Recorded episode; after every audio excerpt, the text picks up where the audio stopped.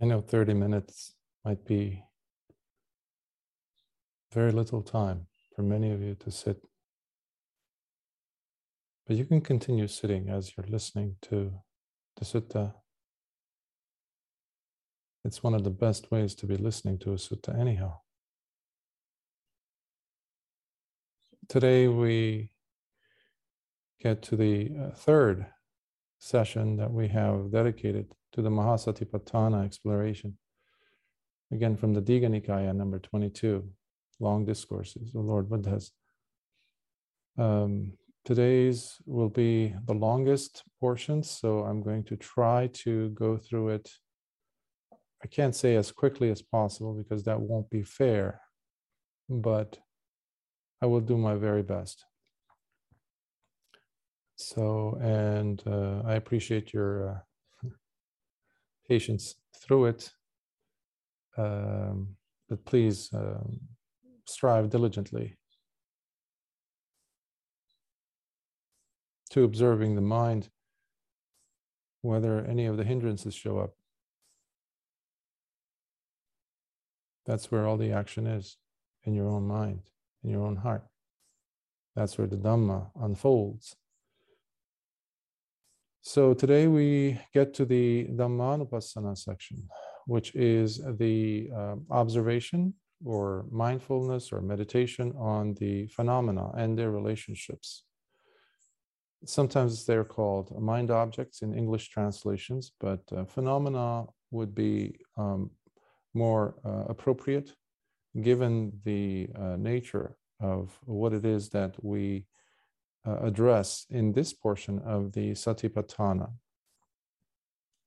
So when we hear the word Dhamma, automatically we think about the teachings, Lord Buddha's teachings. But um, yes, they're part of it, but they're not only that. We have different phenomena. Therefore, uh, we have the hindrances, we have the aggregates being included, we have the six sense spheres or bases showing up. Uh, we have the seven factors of awakening, the bojjhangas. We have, uh, including, we have the uh, Four Noble Truths. Um, all of these come under the umbrella of Dhammanupassana. Of course, we always will look at the teachings that are being permeated throughout as they have throughout the course of the rest of the satipatthanas, but especially when we come to this. This is where it is the culmination of the satipatthana, the perfection of it, if you will, the most advanced level of applying and really going into the intricacies of how to observe. We started with the body, something so gross, something so tangible. Um, um, and then we moved into the, well, after we've covered the whole extent of the uh, of the body, anything to do with the body, including like last week, we did the, with the nine charnel grounds. We did the asubhas, the repulsive, uh, we did the four great primary elements. We did the in and out breathing, of course, that's how we began, the four postures, uh, etc. et. And then we moved to feelings, observation of feelings, pleasurable, painful, and neutral. And then we went into the Chittanupassana, observation of the heart or mind, and seeing how to identify, keeping an eye on the mind itself. So, as you see, it's all about the person, your own experiencing of whatever is happening instead of being carried out. Now, with the Dhammanupassana, we are seeing the methodology by which the mind gets to be stolen. The attention goes outward. We are seeing all those other sneaky ambassadors, if you will, that come in, tools of Mara basically, that come in and pull us away from Yoniso Manasikara, which is the wise reflection or attention or radical attention which is everything to do with the practice of satipatthana. Now, from now until you become an arahant. So let's jump in quickly. Um, observation of phenomena and their relationships. Dhammanupassana.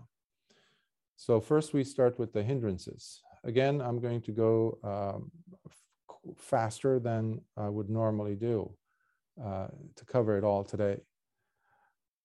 Here, bhikkhus, the bhikkhu is fully attentive, carefully staying with whatever phenomena that he detects are occurring in relation to the five hindrances, along with their relationships, mindful of their impact on the mind. Yoniso manasikara and ayoniso manasikara. One is called the um, radical attention or wise reflection, the other one is unwise. Most of the time, we are dwelling in the unwise category. And um, for us to be able to detect the hindrances, we must be applying yoniso manasikara. If you narrow down the whole practice down to one single thing, it would not be unfair to state that it all comes down to applying yoniso manasikara, starting with sila, definitely with samadhi, and takes you all the way to panya. So the three trainings are covered in there. If the mind is placed on the wise reflection, but for that, the mind, the person has to know what is Dhamma, what is Adhamma, because the person might be living according to what they think is Dhamma, but they have no idea as to what is what. For that reason, the suttas, the original suttas of Lord Buddha in the Pali text, are the source for us to gain an understanding as to what is and what is not.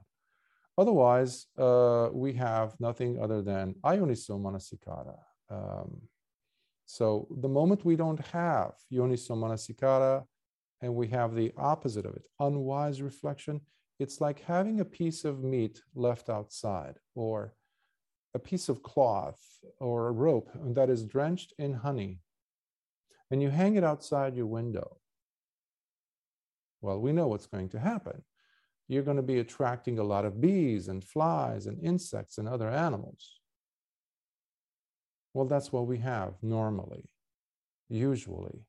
We have a life that's spent with many, many such ropes drenched in honey hanging outside, and we're getting all the unwanted attention, the crowds of distracting things and elements.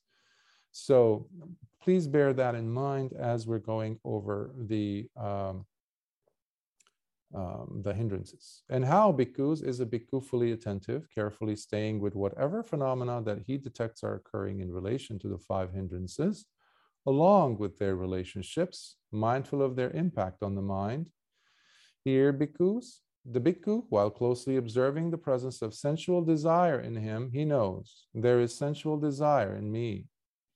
Also, while closely observing the absence of sensual desire in him, he knows there is no sensual desire in me. Sensual desire here is kama chanda, kama, which is sensuality. Um, and chanda here is the desire, the desire for sensuality. And earlier, before we sat, I was mentioning how chanda is important. It is desire.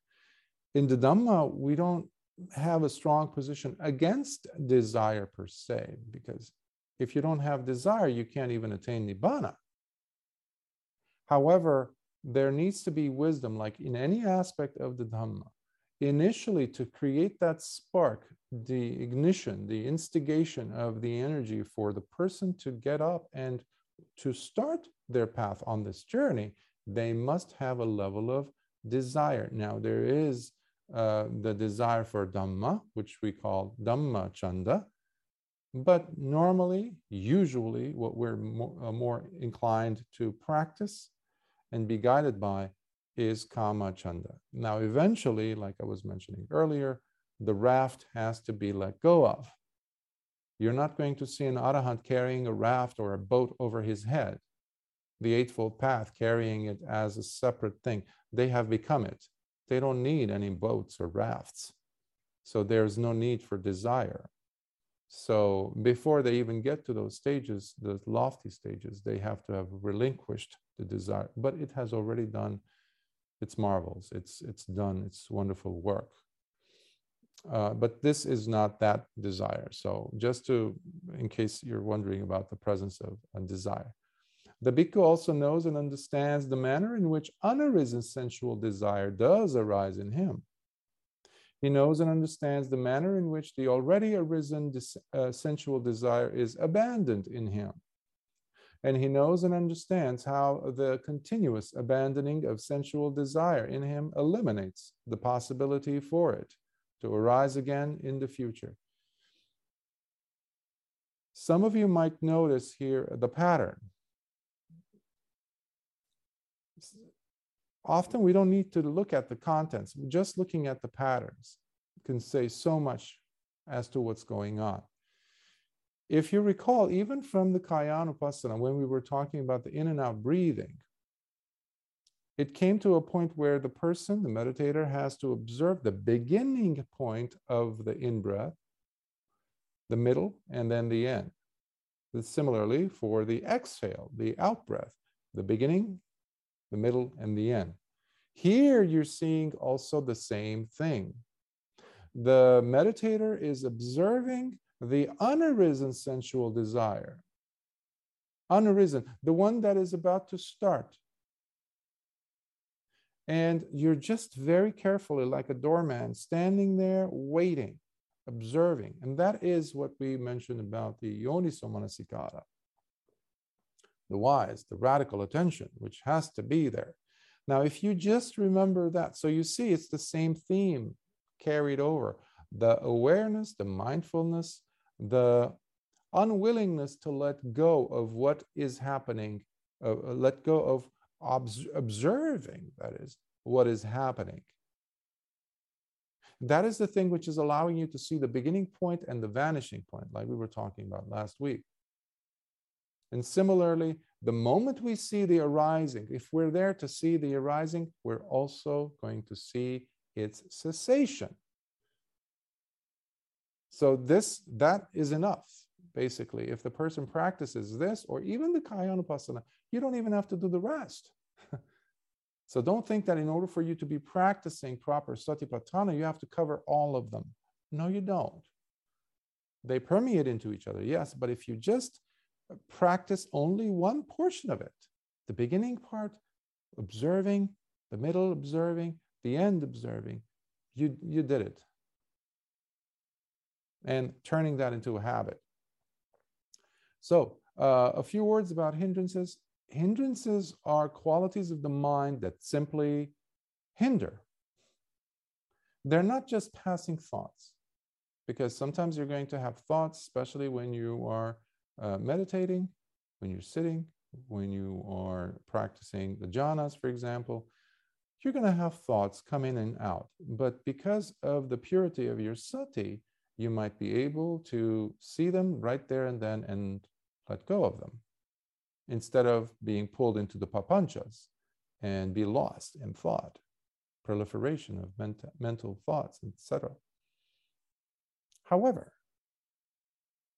that doesn't make them into hindrances uh, when it's just a thought. But when it has turned into papanchas, we are talking into full fledged, completely um, uh, major obstacle which we call nivarana or a hindrance. That is something that this is addressing, this section of the Satipatthana.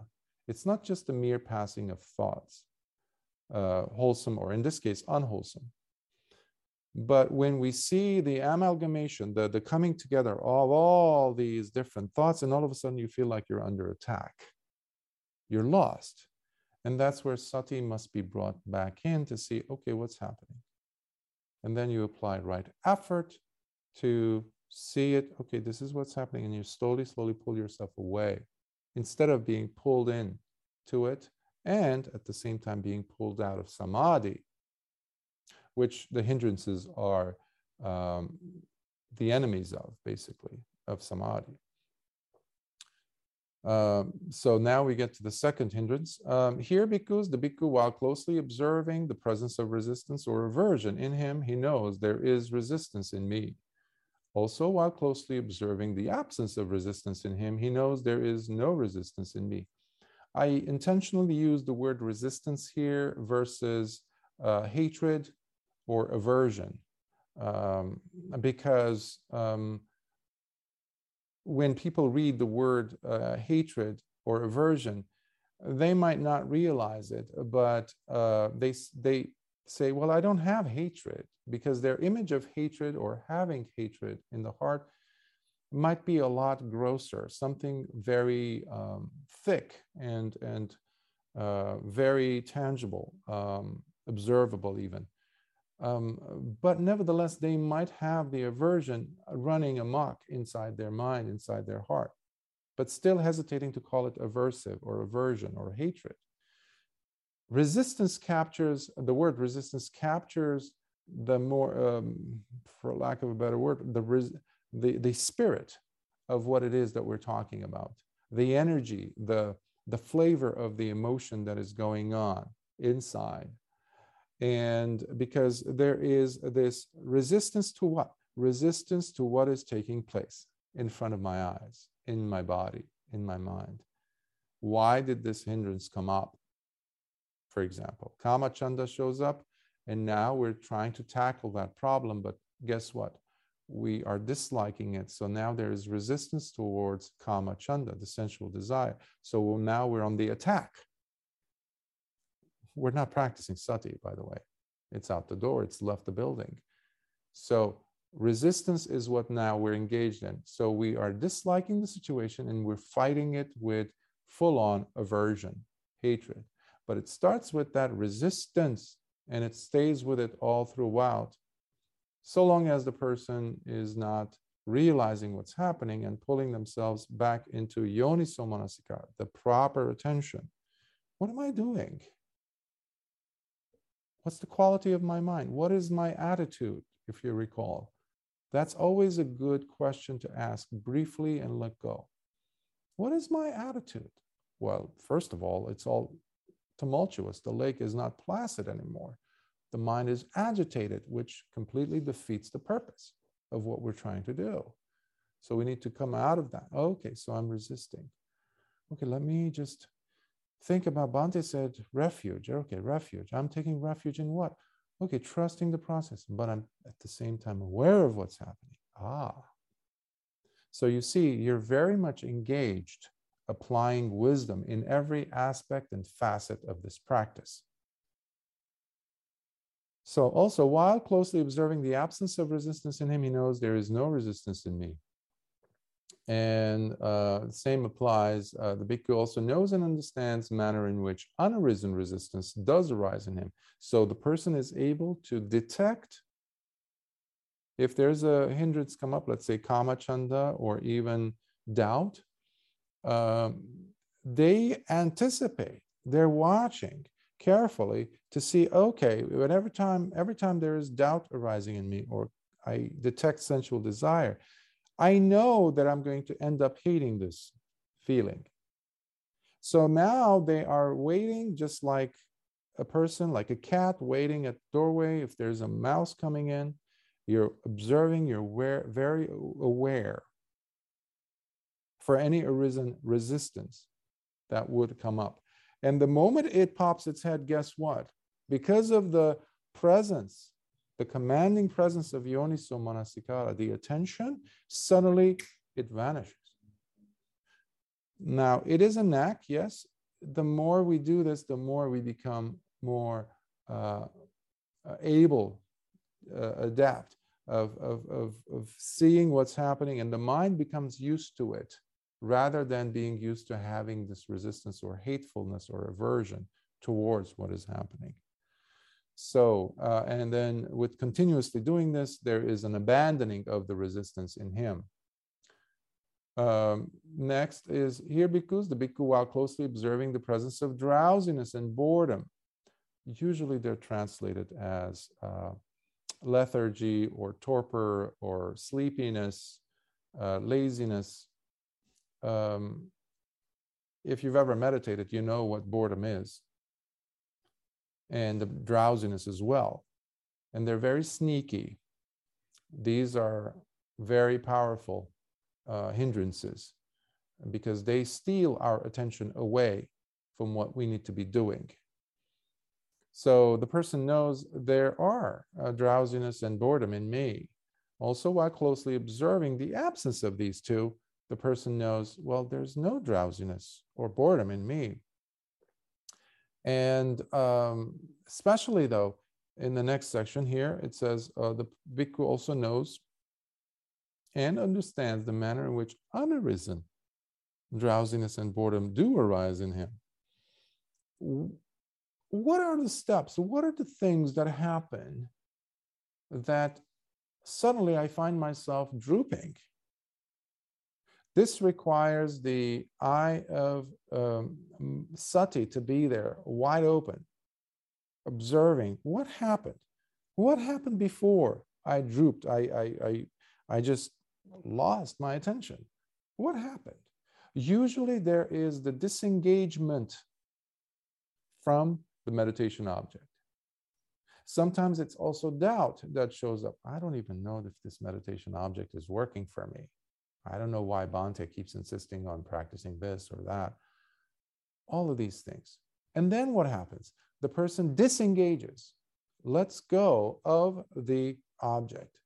And then there's a flicker of thought, a memory, something, something, and guess what? we are lost in other things other than what we need to be focused on, anchored on, whether it's the breath, the body, or metta, feeling it in our hearts, or radiating it to our friend. So that is usually how it starts, where suddenly we're completely lost in drowsiness, and then you're just like, oh, I must have gone into Nirodha Samapatti or something cessation of feeling and perception. No, you were just sleeping. You're just dozing off. So you need to be sharp. So one of the best ways is to get up and do some walking meditation if it's really that bad, the drowsiness. Um,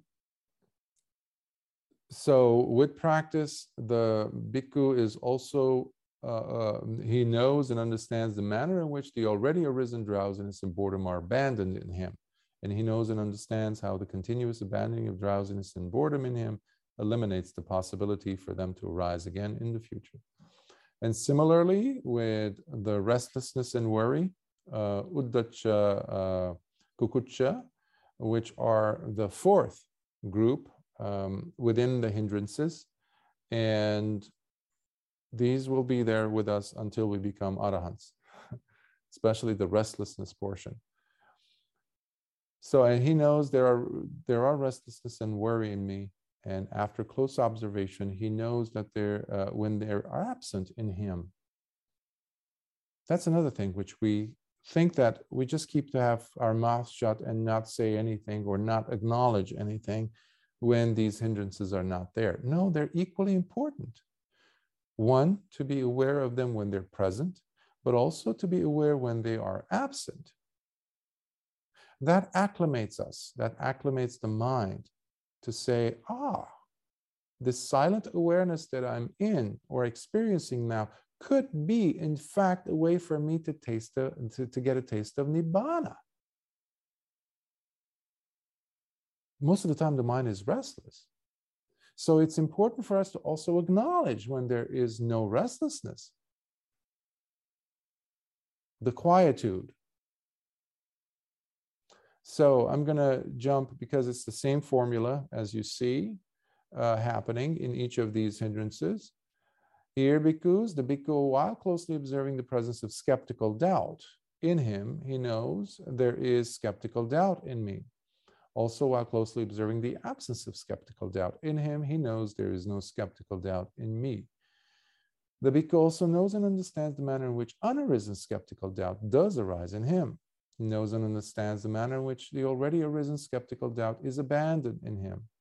And he knows and understands how the continuous abandoning of skeptical doubt uh, in him eliminates the possibility for it to arise again in the future.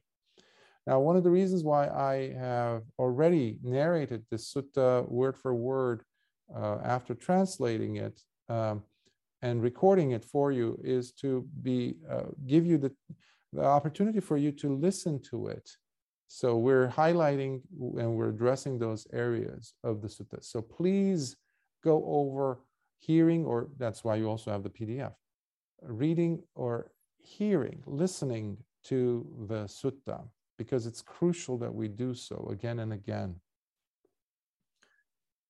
Thus, because the bhikkhu lives while being fully attentive, and this is the formula we have been seeing from the first uh, aspect of the Satipatthana. I'm just going to say it once today, so we uh, remember.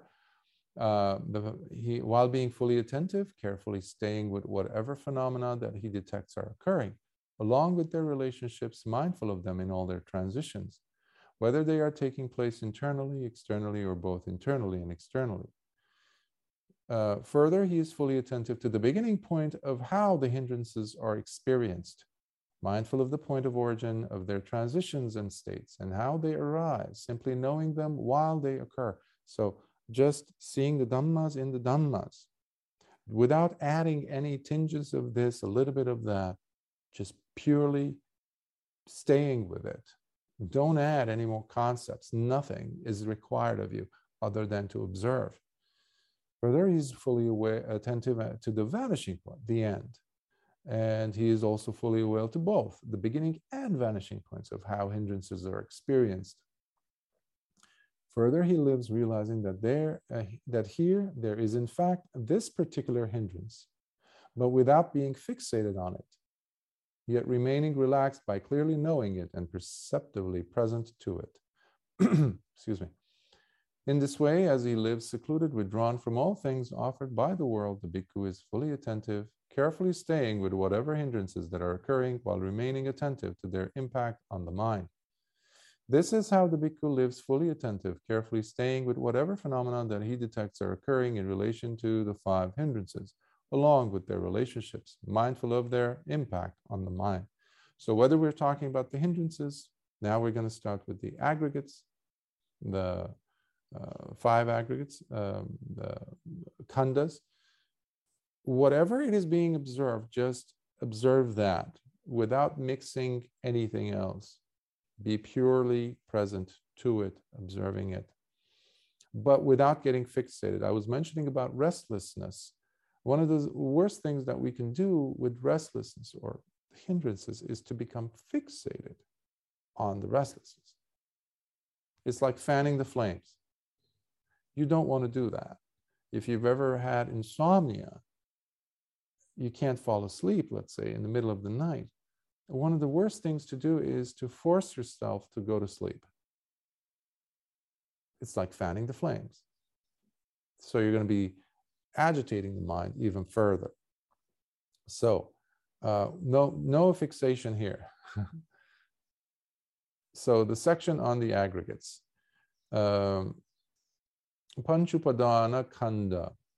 Um, upadana uh, is, uh, some of you might know, is clinging. I don't like the word clinging or grasping. It's not as raw as, as it's, it's supposed to be because we don't cling. Clinging could be very passive.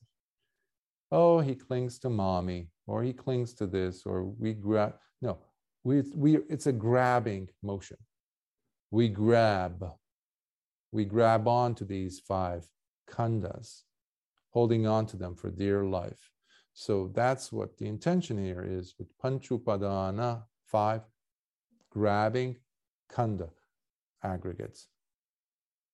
Here, bhikkhus, the bhikkhu is fully attentive, carefully staying with whatever phenomena that he detects are occurring in relation to the five grabbing aggregates, along with their relationships, mindful of their impact on the mind. And how bhikkhus is a bhikkhu fully attentive, carefully staying with whatever phenomena that he detects are occurring in relation to the five grabbing aggregates, along with their relationships, mindful of their impact on the mind. Here, bhikkhus, the bhikkhu, while closely observing a tangible form, knows and understands this is a tangible form. It is in this way that tangible forms arise tangible or it could be visible forms, that's fine. It is in this way that tangible forms cease and disappear. So you're seeing again, observing of the beginning, the middle, and the end. the cessation of it, until something else shows up. Now, it doesn't mean that the thing itself is like a, a shooting star, like uh, that that's appeared into your, you know, line of sight that showed up and then was there for a little while and then it disappeared. Not necessarily. The sixth sense spaces, and namely in this case, the eye, awareness, is bringing in information about forms, which is tinged, drenched in the desire to hold on to it, be fixated on it, or be disinterested in it. And that usually happens at the tail end of it. That is where the cessation part comes in here until another form shows up. Something a little bit more enticing, more interesting. And then the attention goes there.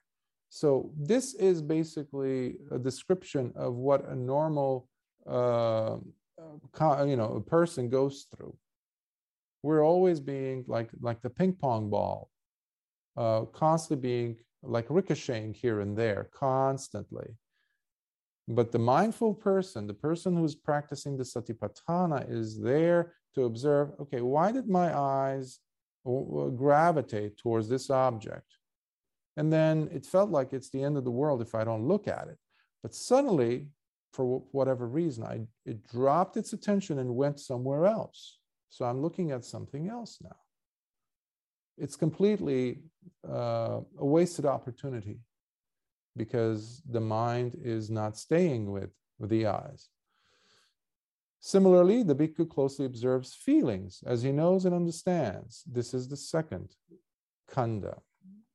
Uh, the first one was uh, namarupa, uh, tangible forms, um, observable. I just focused on the eye, for example, because that's how we normally get information in relation to forms, uh, rupa specifically um, unless the person is deprived of their eyesight, for example.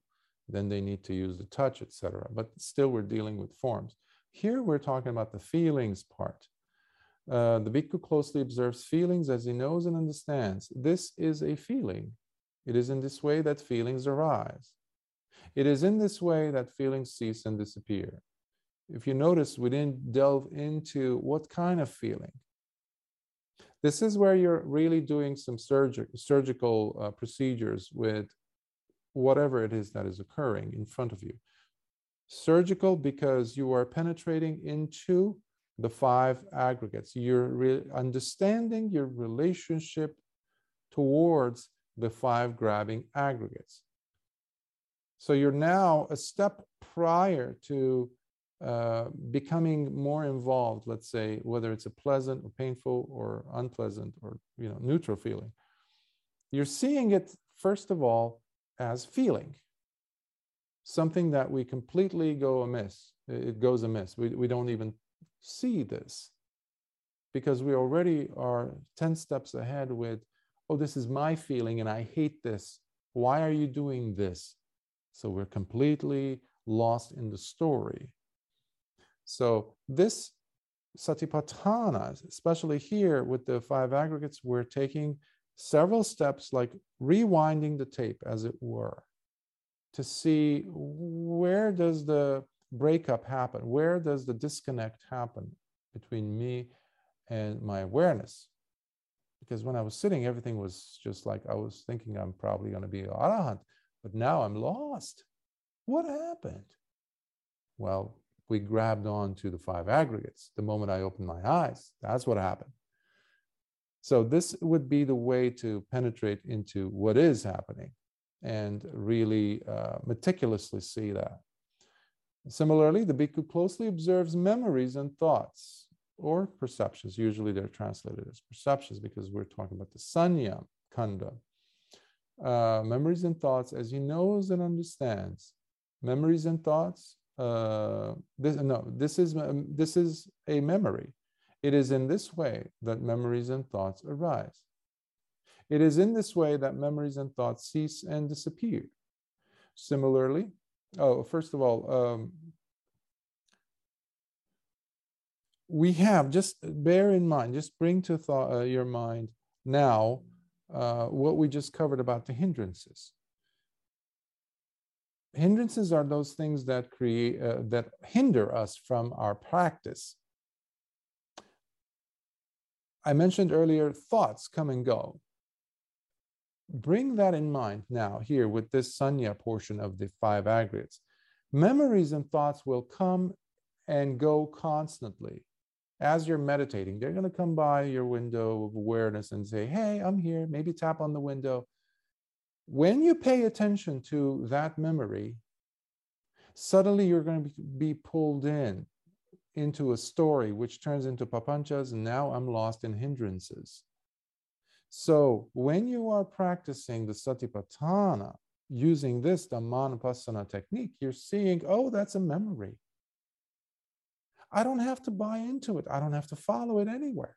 Just ignore, continue your practice but don't just repress or suppress the memory is there you need to be cognizant of oh that's a memory not oh yes i remember that day. No no you're you're sold. You're gone into the storyline. You bought into it. So uh, next uh, similarly the bhikkhu closely observes habitual tendencies um, uh, volitional formations or sankharas basically. Uh, that's what we're talking about which I translate as uh, habitual tendencies. As he knows and understands, this is a habitual tendency. It is in this way that habitual tendencies arise. It is in this way that habitual tendencies cease and disappear. For example, if um, you have issues with jealousy or being ignored or putting yourself down every time you find yourself um, quote unquote kicked out of your good sit um, what's the language you use to address yourself? Many of us deal with different sankharas uh, pertaining to that experience. Uh, feeling like oh i'm never gonna i'm never gonna amount to anything or the other one is the uh, imposter syndrome can come in sometimes. Um, um, all these are sankharas. Again, we need to be observing their beginning point without becoming fixated on them, and the middle, and then the ending point.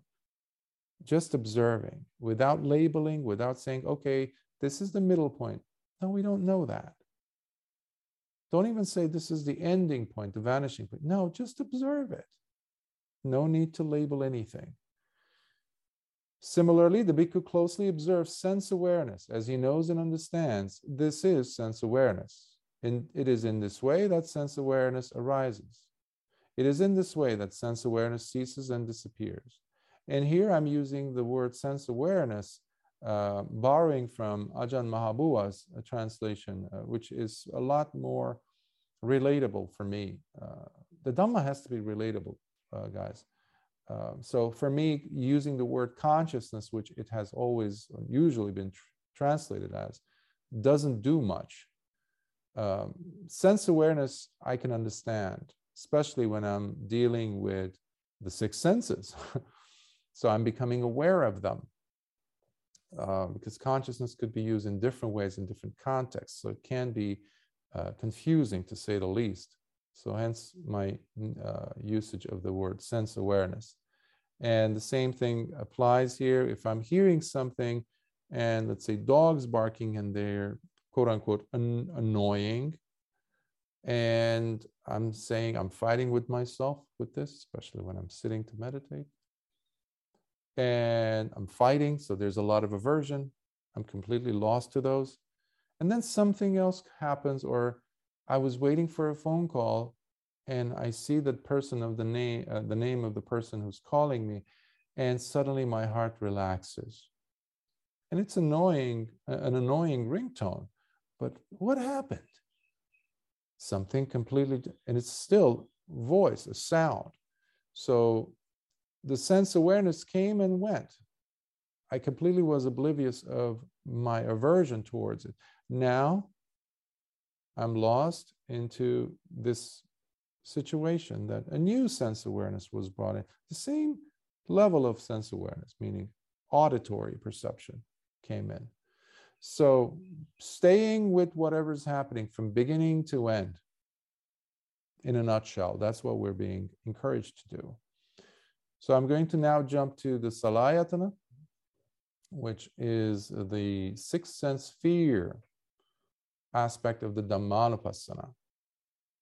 And uh, by the way, um, there are a series of suttas dedicated specifically in the Samyutta Nikaya, in the Salayatana Vagga, the group of uh, suttas basically uh, where there is in depth uh, instruction and discourses dedicated to the six senses.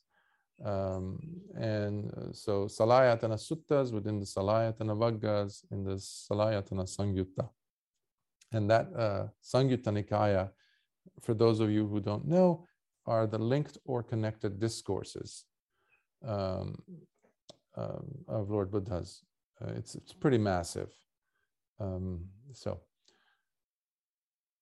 here bhikkhus, this is Lord Buddha's instruction. Here bhikkhus, the bhikkhu is fully attentive, carefully staying with whatever phenomena that he detects are occurring in relation to the six senses, in both their internal and external aspects, along with their relationships, while remaining mindful of their impact on the mind.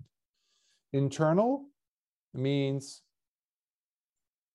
your own sensibility of these six senses, meaning sometimes we call them the six doors. The internal basis is another form of, of uh, describing them, meaning um, the ear uh, or the ears, the eyes, the tongue, the nose, uh, the body, the skin, basically, uh, to pick up information through our skin, and also, especially the mind. Here, bhikkhus, the bhikkhu closely observes the eye organ as he knows and understands its relationship to tangible forms that are seen, as well as the fetter or attachment that is produced based on these two coming together.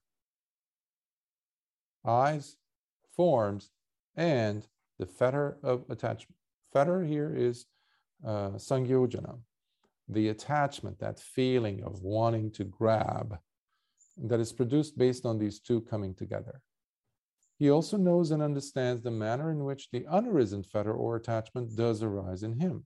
That wasn't there five seconds ago. And suddenly uh, I was hungry, let's say, and but I didn't have any attachment to anything. I was just hungry. Suddenly, I see a picture of a, uh, a delicious looking a very inviting uh, piece of chocolate or pastry or pizza, whatever it may be, guess what? There is now the attachment to what that would mean for me. He also knows and understands the manner in which the unarisen fetter does arise. So it wasn't there, but the meditator knows it wasn't there, but now it is. And it's so my awareness is so saturated with this, wanting it. He knows and understands the manner in which the already arisen fetter or attachment is abandoned in him. This is where the person is applying attention to see what's happening and then saying or holding or taking a position in regards to it. Why am I being attached? And that awareness comes because the person is attentive enough to see the processes taking place in front of him. Being able to dissect and using the surgical uh, precision to cut through these different um, levels of his uh, uh, morphing awareness of life or consciousness, meaning it's a series of different consciousnesses, plural, the Satipatthana allows us to break those into their different parts. So, uh, and he knows and understands how the continuous abandoning of that fetter or attachment in him eliminates the possibility for it to arise again in the future. So that's the eye. Uh, next, we go to the organ, and then followed by the nose, and uh, the tongue, and the body, and then the mind. So um, the formula is the same for each of these. for the sake of uh, saving time. Um, I dislike doing this, um, but it has to be done if we are supposed to finish it today. Um, but um, okay. Similarly, the bhikkhu closely observes the ear organ. So I'll just briefly go over this. As he knows and understands its relationships, uh, relationship to sounds that are heard, um, as well as the fetter of atta- or attachment that is produced based on these com- two coming together. Um, if you noticed in the Paticca uh, when we get to eyes and forms, we are brought, we're bringing in the consciousness, the sense awareness of it. So here, however, the formula is slightly different. So we see eyes and forms, ears and sounds, nose and smells, uh, etc. Et we are being presented with what happens to us uh, past the point of the consciousness, of course, past the point of contact, past the point of feeling. So Lord Buddha's in, uh, um, mentioning of, of these five or six senses is to demonstrate the danger and how, thanks to you practicing satipatthana, and uh, especially the yoniso manasikara, the wise reflection portion of it, you are seeing how these things that were not there are showing up. You're seeing them, first of all, that, okay, there you are, I see you. And then you're also addressing um, the mind situation when you see how it wasn't there and that's when it showed up. And if I do this more and more, this is what's happening and it's abandoned. Well, guess what? You're also practicing the four right efforts. So you see this clearly. And every single one of these, um, especially in this, uh, as we're going over the six senses, um, and Lord Buddha's uh, every teaching includes within it the Four Noble Truths. And by the same token, as you see here, it also includes the Eightfold, Noble Eightfold Path. And specifically, it includes the, even more specifically, if you will, it includes the uh, right effort, samma vayama. So uh, same applies for the nose organ in, in relation to uh, smells, odors. Um, similarly with the tongue uh, in relation to tastes and the body with tactile objects and the mind with thoughts and concepts that are being cognized. Um, and this last one is the big one because this is the most um, more most pronounced in our perpetuation of um, of ignorance in our lives because we are truly slaves to our concepts and thoughts more so than we are to the other senses and that's why lord buddha has dedicated so much of his teaching uh, um, to this to the mind. If you recall um, the first um, sutta uh, sayings in the dhammapada lord buddha says mind is the forerunner of all states evil and good. Uh, mind is their maker. Uh, uh, manomaya um, so basically, mind is the one that makes them up. Maya is, is a word for uh, deception and um, creating something that's not there. So as we're doing this, sati is becoming more established, but also it's becoming faster. It's becoming quicker. It's becoming quicker because we need to be rapidly picking up these bits of information that's coming to our awareness. And as we're applying the six uh, sense spheres as sati towards them, we need to be cognizant, carefully paying attention to okay, I wonder what's going to happen now. What's going to come through the doors of my senses? Which one is going to be the most loudest? If it's hearing, just pay attention to your relationship to sound. And this is where we can also bring in, especially Bahiya Suttas, when Lord Buddha says, Bahiya, when seeing, just see. When hearing, just hear. Don't add your two cents worth or one cent worth into it. Don't add anything. Don't be fixated. Just, it's a sound. Okay. It's a physical sensation. You're feeling it through your body. Feel it, but with awareness. How about the mind? Memories, aha. Thoughts, papanchas. Okay, I see you. I see you. And if you can't see those, check the quality of the mind and your heart, meaning, is there agitation in you because of your exposure to this sensation?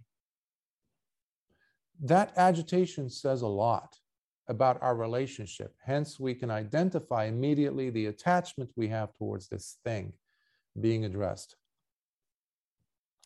Because um, and um, by seeing these six senses at their point of arising, we also see their ceasing, as uh, Lord Buddha mentions in the Sona Sutta from the, I believe, Anguttara Nikaya by seeing the rising of these six senses at their point of origin,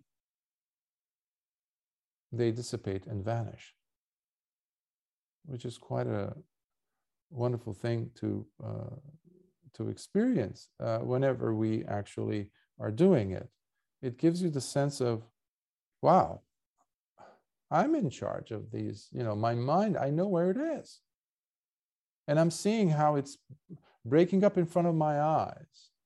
This is when we see how things come to be. For the meditator, you're seeing it yourself.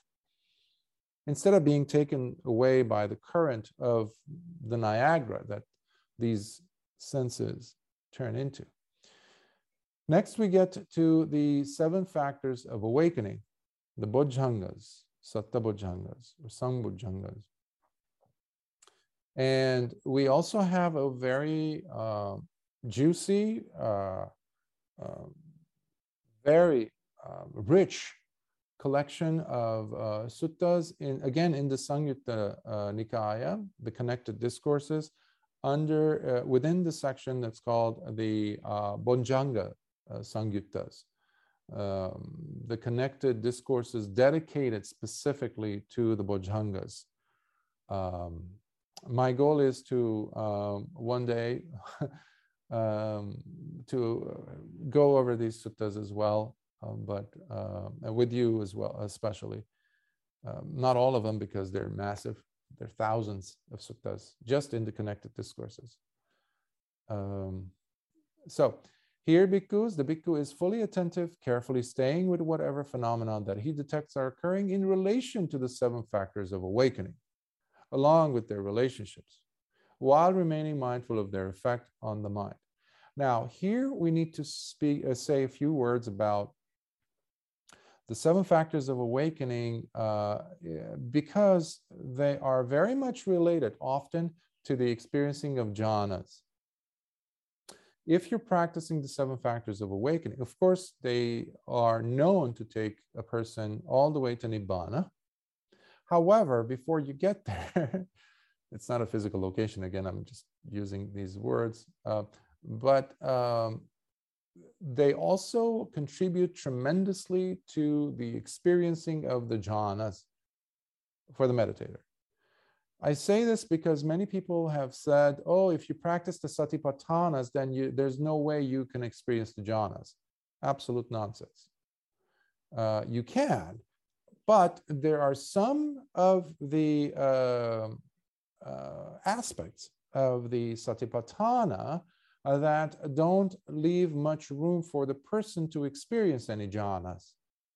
For example, if you are practicing the awareness of uh, the repulsive, or if you're uh, applying the nine charnel grounds uh, observations, that is so much um, drenched in vipassana. It, it is all about insight. So the mind is so alert, it doesn't leave room for you to go into just pure calm, which is samatha. So there's a lot of insight that is uh, being experienced by the meditator eh, vis-a-vis those aspects of the satipatthana. However, uh, when you're practicing the breath meditation, etc., uh, you will be uh, um, you have the chance of entering into the jhanas. But here, especially the seven factors of awakening are placed to have both samatha and vipassana occur because Lord Buddha, as mentioned many times in the suttas, has the, uh, the encouraging words for meditators to be doing both. So, um, again, and how, uh, okay, here bhikkhus, the bhikkhu, while closely observing the presence of the mindfulness awakening factor, which is sati, he knows and understands the mindfulness awakening factor is present in me. Also, while closely observing the uh, absence of mindfulness awakening factor in him, he knows the mindfulness awakening factor is absent in me. The bhikkhu also knows and understands the manner in which the unarisen mindfulness awakening factor can arise in him. He knows and understands the manner in which the already arisen mindfulness awakening factor can continue to grow and be developed to perfection in him. So you see here, this is different than the others where we were doing the four right efforts and uh, where there is the relinquishing, the abandoning of those uh, attachments, let's say, towards a sense awareness. But here, the meditator is being encouraged to practice and bring about sati and continue working on it until it becomes so developed and cultivated that it reaches its perfection. And by perfection, what is meant here is to get them all nicely uh, uh, reaching that state of fruition where they are now being balanced. Remember the seesaw I've used as a metaphor of having all of them lined up beautifully. And when they, all, all of them as in seven factors of awakening, the bojjhangas, instead of one being, you know, wobbly or less than the others. So the key thing is to get them all nicely filled up. Think of seven cups of just cups being filled up with water. So there's some that are going to be less than. And uh, the mind, I just was reminded of those musicians who use crystal glasses, performers, and they add liquid um, water or something and in different proportions in one glass versus the other. And they rub gently around the brim of the glass and it makes a certain sound and then you move to another one and all of a sudden they keep doing it and you have a different nuances and melodies of music playing the mind loves to do that to keep itself from becoming bored. And but in case uh, uh, i don't know if the metaphor works properly but in reference to the bojjhangas that cannot be. They all have to be filled up perfectly matching each other in order for the Dhamma, uh, Jnana Dassana to happen, seeing with the Dhamma eye, meaning uh, the experience of Nibbana to take place. So the same formula is now going to be um, laid out for the Dhamma Vichaya, which are the investigation of states. Similarly, the bhikkhu, while closely observing the presence of the investigation of states awakening factor, Dhamma Vichaya, knows and understands the investigation of states, uh, uh, the investigation of states awakening factor is present in me. Also, while closely observing the absence of the investigation of states awakening factor in him, he knows the investigation of states awakening factor is absent in me. Now, someone might say, well, remember, Bhante, when you were saying about the hindrances and practicing of the hindrances, um, would that be a separate meditation than what we're doing here? No. While the person is aware oh, where did this drowsiness come from as I was sitting? What they're essentially doing is already applying the first and second of the bojjhangas because it requires sati to detect that the mind is no longer, our awareness is no longer on the object of meditation. If there's no sati, guess what? You won't know until you're you're sleeping. You know, it's been seven hours and whatever, you're lost. Um, and it's also the uh, Dhamma Vichaya or the investigation of state's awakening factor of the Bojjhangas that allows us to know oh, that is sloth and torpor or drowsiness and boredom. Ah, so there is wisdom in this, especially in the second Bojjhanga, because we don't have uh, wisdom being listed as a separate Bojjhanga in the seven.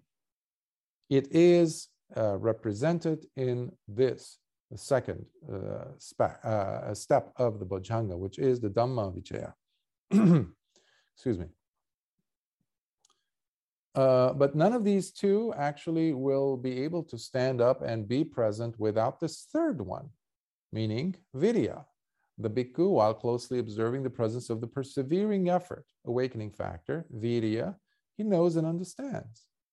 The persevering effort, awakening factor is present in me, or when it's absent, he knows that it's absent in him. so oftentimes people put too much virya, especially in the beginning.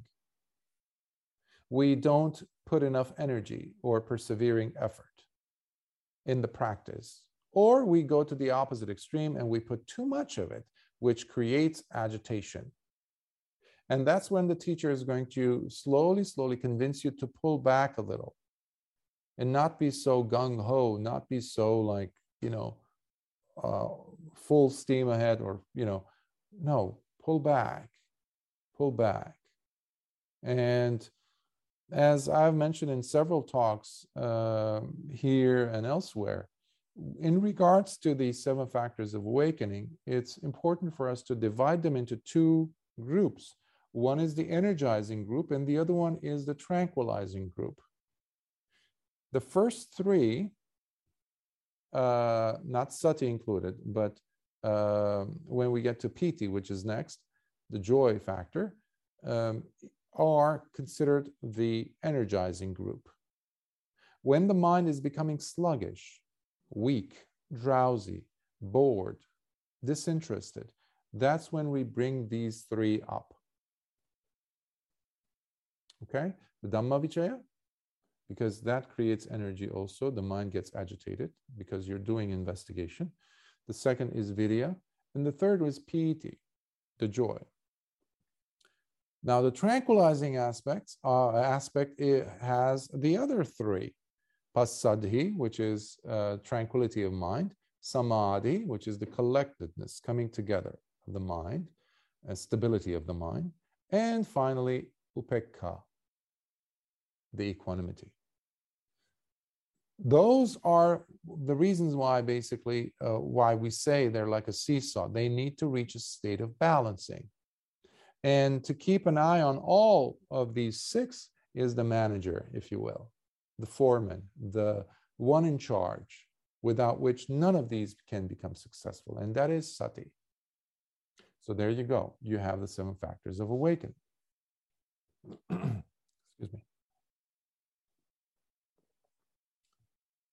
Um, so I mentioned the joy factor. So similarly, again, though, uh, the bhikkhu, while closely observing the presence of joy awakening factor, and next is the prasadhi, uh, tranquility of mind awakening factor, and samadhi, and then upekkha.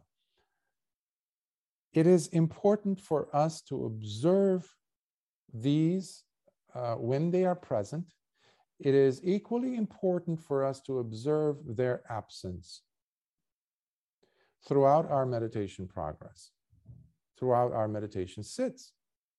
So please do not think that these are things that you will get to once you graduate some level and get to another level, and then you can go ahead and have permission to. No, every sitting is an opportunity for us to see all of these satipatthana aspects.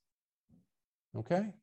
The six senses, the four elements, the repulsiveness of um, things, of the body, etc., um, the, uh, the five aggregates, all of these things, all of these things are different ways to establish mindfulness in us.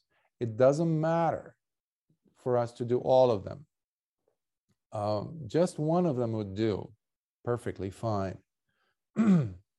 so uh, next and finally, uh, we, the big chunk of the Mahasatipatthana is here. Um, and that is the section on the Arya Satyas or the truths, uh, the Four Noble Truths, that is. Here, bhikkhus, the bhikkhu is fully attentive, carefully staying with whatever phenomena that he detects are occurring in relation to the Four Noble Truths, while remaining mindful of their effect on the mind. Exposition on the truth of suffering, dukkha. And what, bhikkhus, is the noble truth of suffering? Rebirth is suffering. Some people translate it as just birth. Um, but if you're being born, as far as the Dhamma is concerned, it is rebirth. Um, so rebirth is suffering. Getting sick is suffering. Aging and getting old is suffering. Death is suffering. Grief, lamentation, pain, depression, and a sense of loss are all suffering. Associating with whatever is disagreeable or disliked is suffering. Separating from what one likes is suffering. Not getting what one likes is also suffering. In other words, all that the five grabbing aggregates try to latch onto is suffering. And what bhikkhus is rebirth?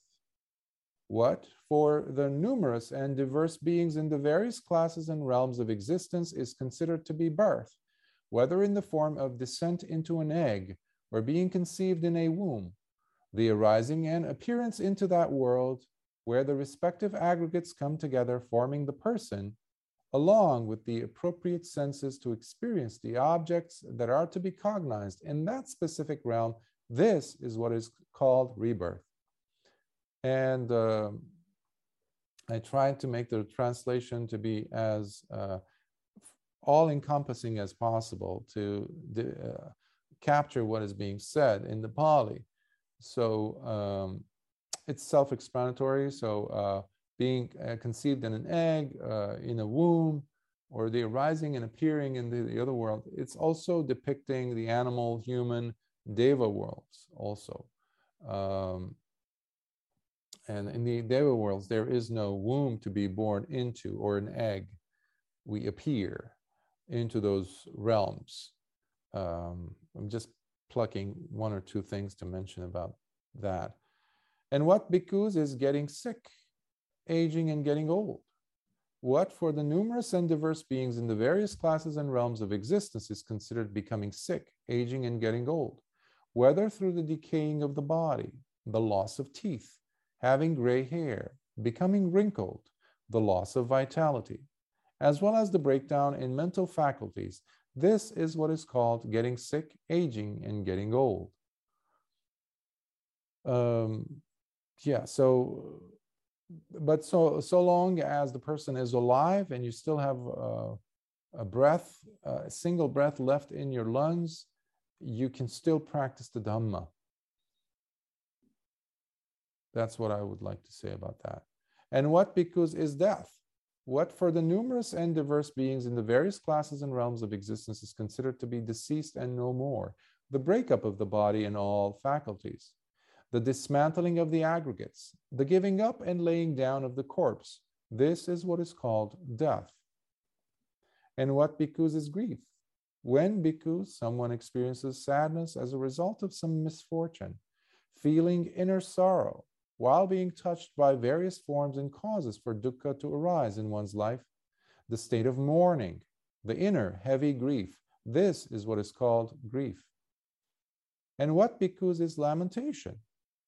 When bhikkhus someone cries as a result of some misfortune, sobbing, feeling uh, the, uh, the tears welling up inside, while being touched by various forms and causes for dukkha to arise in one's life, the state of weeping and wailing, this is what is called lamentation. And what bhikkhus is pain? When bhikkhus someone experiences bodily pain, feeling any of the many kinds of physical discomfort, the experience of suffering and aches of all kinds that plague the body on account of physical contact, this is what is called pain. And what bhikkhus is depression? When bhikkhus someone experiences the mental and emotional pain, feeling any of the many kinds of mental and emotional discomfort, the experience of suffering that plague the mind on account of thoughts and mental contact. This is what is called depression. And what bhikkhus is the sense of loss?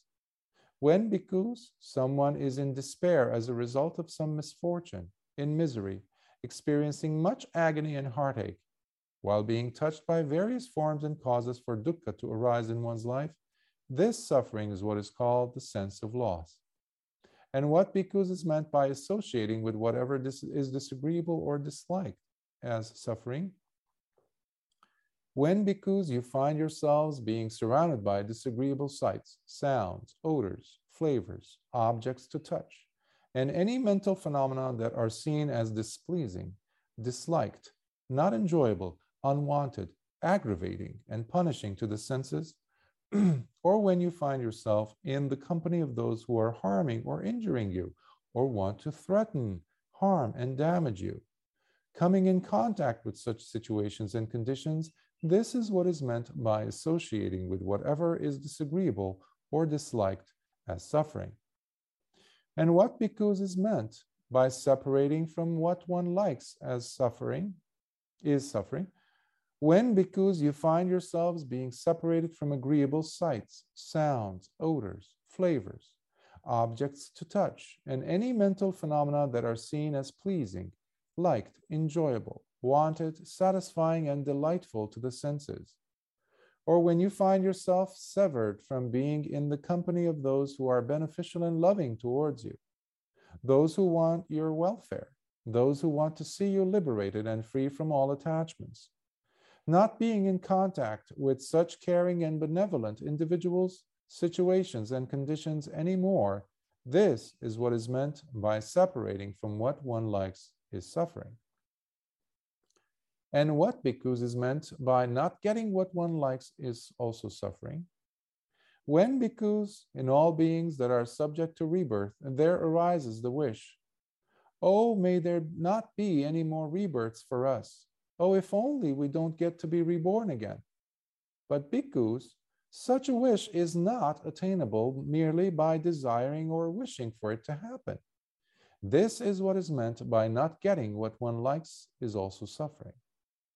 Similarly, bhikkhus, in all beings that are subject to aging and getting old, there arises the wish, oh, may we not age or get old. Oh, if only we don't age or get old. But bhikkhus, such a wish is not attainable merely by desiring or wishing for it to happen. This is what is meant by not getting what one likes is also suffering. Similarly, in all beings that are subject to getting sick, there arises the wish, oh, may we not get sick. Um, and um, the next is uh, in regards to death. Similarly, bhikkhus, in all beings that are subject to death, there arises the wish, Oh, may, we, may the day never come for us to die. Oh, if only we don't get to die. And Lord Buddha says, but bhikkhus such a wish is not attainable merely by desiring or wishing for it to happen. This is another form of uh, not getting what one likes. And similarly, um, in all beings that are subject to grief, lamentation, pain, depression, and loss, there arises the wish. May we never experience those things, but again, it's not a matter of wishing for it or hoping for it to happen. Um, because if it's going to happen, the person is going to experience it because they were born. We were born. And what bhikkhus is really uh, is meant by, in other words, all that the five grabbing aggregates try to latch onto is suffering. This refers to the grabbing aggregate in relation to tangible forms, the grabbing aggregate in relation to feelings, the grabbing aggregate in relation to memories and thoughts, the grabbing aggregate in relation to habitual tendencies, and the grabbing aggregate in relation to sense awareness. This is what is meant by, in other words, all that the five grabbing aggregates try to latch onto is suffering. This bhikkhus is called the noble truth of suffering. Exposition on the truth of the cause and origin of suffering. Now we get to the second noble truth. Excuse me, samudaya. And what bhikkhus is the noble truth of the cause and origin of suffering? It is this ongoing thirst that leads to repeated rebirth while seeking constant excitement and enjoyment, finding delight here and there. That is to say, constantly thirsty for sensual pleasures, constantly thirsty for re becoming, and constantly thirsty for non becoming. And where, bhikkhus, does the arising of this constant thirst originate? And when settling and coming to a rest, where does it settle?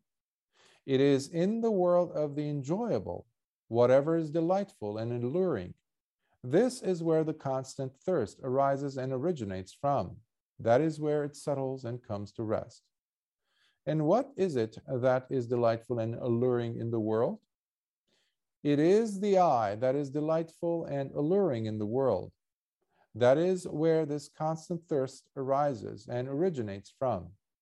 That is where it settles and comes to rest. If you want to put an end to rebirth, put an eye on the eye, meaning watch your relationship to forms that are visible. Observe the eye and see how things that are enjoyable are always being sought after by the mind, by the heart. To know that is seeing where the problem starts from. And by seeing of it, as it says in Sona Sutta, I mentioned briefly earlier, you also are releasing yourself from that attachment. And similarly with the ear, the nose, the tongue, the body, the mind, whatever it is delightful and alluring, that is where the constant thirst arises and originates from, Lord Buddha says and he goes with the so that was the uh, internal um, and now we go to the external meaning the objects of these six senses. Visible objects audible sounds odors tastes tactile objects and mental states. What is your relationship when, to this thing that is uh, being read? The news or something that is, uh, well, we use the word intriguing. I like to read this book, this kind of books. Why? What is going on when you are reading that kind of books? Well, because it's alluring to the mind. Alluring, attractive, delightful. That is where dukkha originates from. That is samudaya. The Four Noble Truths are not in a book somewhere out there, somewhere where you go and you have to meditate on a retreat, 10 day, 10 year retreat, whatever, to find them there. They're happening in every millisecond of your life. Just look at all these internal and external bases of the six senses. And then Lord Buddha talks about the sense awareness, the thing that joins these two, which we always ignore, by the way meaning the consciousness or the sense awareness. So Lord Buddha covers here the eye sense awareness is delightful and alluring in the world. That is where this constant thirst arises and originates from. That is where it settles and comes to rest. The ear sense awareness, the nose sense awareness, the tongue sense awareness, the body sense awareness, the mind sense awareness is delightful and alluring.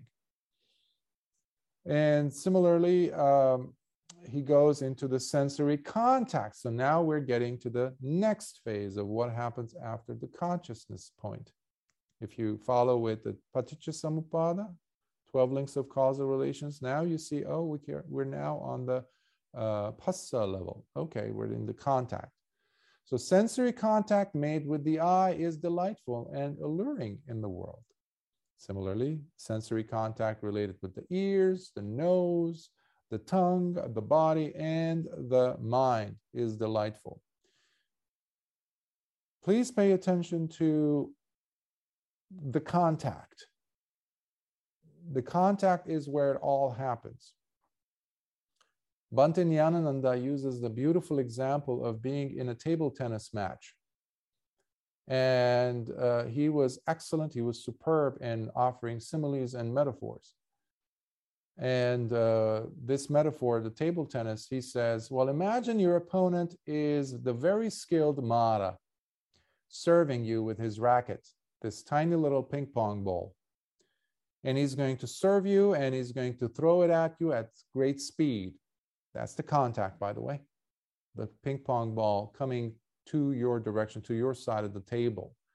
And he's in his metaphor, he says, it's going to hit or go over the short net on the table tennis table. But don't let it bounce, he says. The moment we let the ball or the contact bounce, that means we are now treading into concepts and mental proliferations, papanchas. So if we capture contact right when it is served, quote unquote, by Mara, and we hit it back, guess what? We didn't lose. We might even have won. And we, the more do we, we do this, the more we become accustomed to it, and we definitely are winning because the sati or yoniso manasikara is constantly present there. So contact is not just a point on the paticca samuppada uh, spectrum. It is very, very, uh, we have a tremendous uh, role to play in its, uh, in bringing value to it and, and also finding even the way to nibbana through it, through contact. Because I see often many people downplaying its importance, and that is unhealthy, if not just, well, unwise. Uh, so uh, next is uh, sannyas, Lord Buddha talks about memories and mental associations that are delightful and alluring in the world, and um, mental associations pertaining to uh, sights mental associations or sannyas relating with sounds. Uh, similarly, with this is where we take the memories and we really unravel them and we become fooled. I, some months ago, I mentioned about the magician who says, uh, uh, chants these uh, mantras or spells to this pile of uh, bones that belong to a dead tiger um, then the bones come alive, and now the tiger is alive. And guess what the tiger does? Devours this sorcerer or magician or whatever. The bones are listed here as sannyas towards the smell, sannyas towards anything that is visible, sounds, body, mental thoughts, etc. We love to breathe life to them so that it can take us away. They can take us away from this moment um, into oblivion, into ayoniso manasikara, unwise attention. And there's never going to be any waking happen, any uh, happening there, release or liberation or nibbana. Why? Because we are following the way of avidya, which goes contrary to the Dhamma. The Satipatthana is all about the Dhamma, as you see. So, this is the Lord Buddha's way to show us the inside scoop, giving us the, the way, the tricks that the mind plays. So, this is the backdoor secret codes of how to find, how to tackle the mind and pull it out from its own hangups and avidya, delusion and ignorance, and bring it to the light of vidya, which is wisdom, panya. But every millisecond of your living experience has so many access codes already provided to you with this. So that's why I uh, really encourage us to go over this sutta again and again. You don't have to read the whole thing in one shot. Pick one area, and that's enough. It's so saturated with Dhamma. Next is the pursuit after visible objects is delightful and alluring in the world. This is uh, interesting. I'm sure all of us experienced when we want something. Uh, um, uh, you, you see this in couples or uh, people who are pursuing uh, other people and they uh, you know quote unquote get the other person or it could be objects like i want to get this and they work a lifetime to get it and once they get it hmm, where's the delight it, it loses its efficacy its power its its intensity and now they want to pursue someone else or something else well, this is already being highlighted by the Buddha as the pursuit after visible and all the other uh, ways, whether it's uh, auditory, tactile, etc., are delightful and alluring in the world. That is where the constant thirst arises and originates from, Lord Buddha says.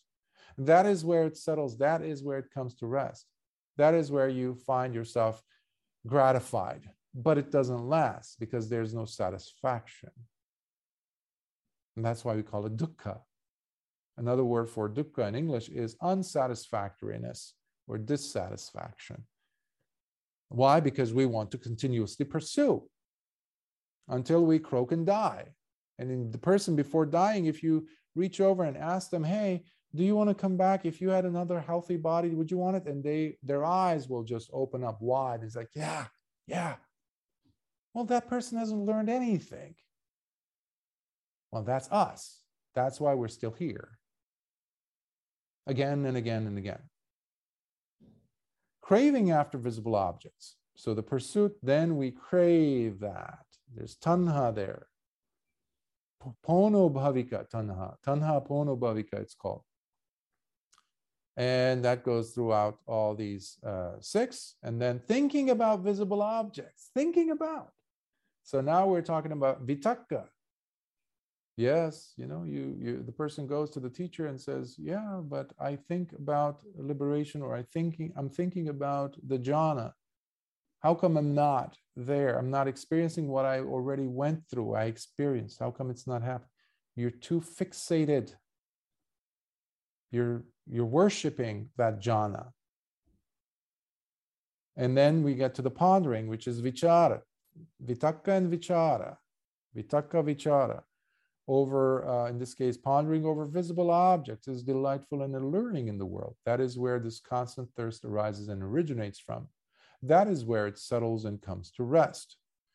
And this is why many of us are lost in concepts and our thoughts and our own narratives, even how we interpret the Dhamma. that's why a good teacher is going to come and pull the rug from under you if they see that that is what is taking place where you are worshiping, worshiping your thoughts and concepts, where you're always engaged in the Dhamma, studying it, pondering it, but nothing else. Because when you look underneath it, there is the desire to know something more than others, which means that there is conceit. There's a lot of comparison. So it's not pure Dhamma that is at the crux of it. That's why we need to check our attitude always. Um, otherwise, it's just unquenchable uh, um, uh, thirst, um, unquenchable thirst for the person. And they're always looking for maybe, maybe I read this. Maybe if I read this other word, maybe that'll be the trick to get to Nibbana, to become a Sotapanna. You're missing the whole boat. You're missing it completely because you are caught in this rat race of uh, appeasing yourself by adding more of something uh, more. And that engagement with it is the vitakka vichara, in this case, vichara. And uh, Lord Buddha says, this is the noble truth of the cause and origin of suffering. Now we get to the nirodha. which is the third noble truth, uh, uh, which is the cessation of suffering. Now, you take all that we covered in this second, second portion of the Satyas, and Lord Buddha says the dropping of these, creating dispassion, having the, the giving up attitude towards them, is itself Nirodha. Just like I was saying, observing something, the beginning of something as about to happen itself is the key for the release from it. Same thing is applied here. Uh, I'll just read the first portion so we can uh, jump to the next one because it's a repetition. However, not exactly because it is addressing the giving up versus being lost in the delight. So and what bhikkhus is the noble truth of the cessation of suffering? It is the remainderless, the dispassion, the cessation, the giving up, the relinquishment, the release and abandoning of that very constant thirst for sensual pleasures, the constant thirst for re-becoming, and the constant thirst for non-becoming. Um, by the way, just the, the those three, I didn't mention it earlier, one is for um, um, uh, uh, well, the kama chanda, basically the sensual lust that we have, uh, and then the to become, and that is often described as being uh, wanting to be reborn into uh, higher realms or in better situations, finding yourself in better situations.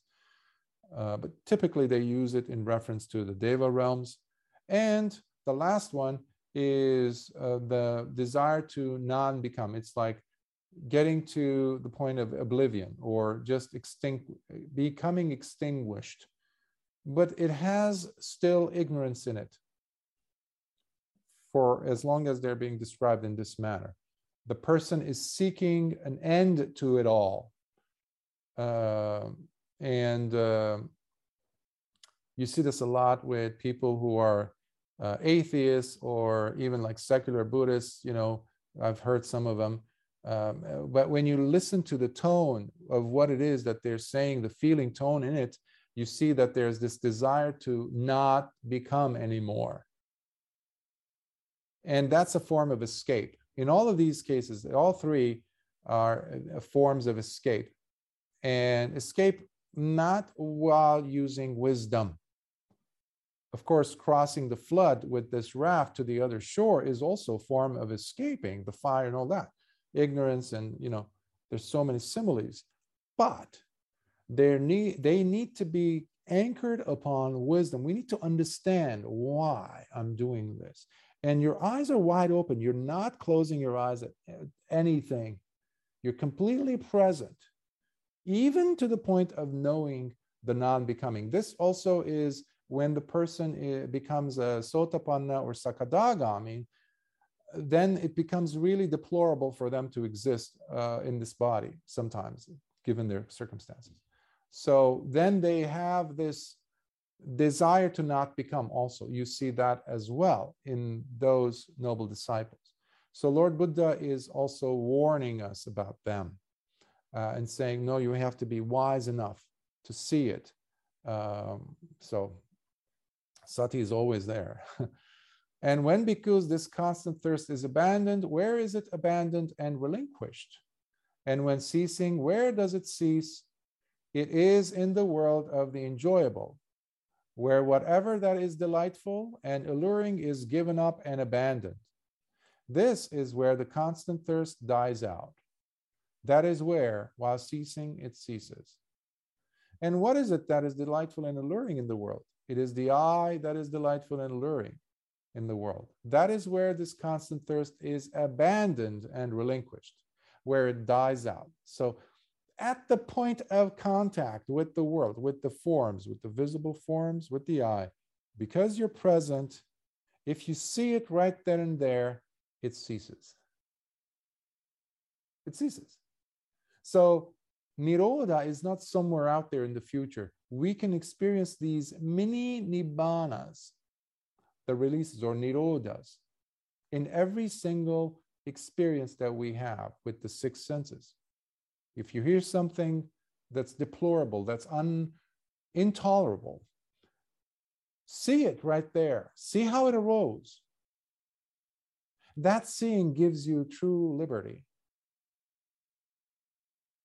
because it comes with the control that you have now established on the mind. More and more and more, you're developing that more and more. And that is exactly where dukkha ceases, which is the third noble truth. So, and this goes on through all the series as um, the previous one, except as we saw, it is addressing the abandoning and the relinquishment of the delightful and pursuing the whatever is alluring in the world. And that is where it ceases completely, one after the other, until it becomes a habit and then um, they don't arise again. And uh, this is a long section, uh, but um, I just gave you the gist of it. And then we get to the Magga portion, the exposition on the truth of the path, which is the fourth of a fourth truth of the Four Noble Truths, which is the Noble Eightfold Path, which is also another word for the middle path. So, um,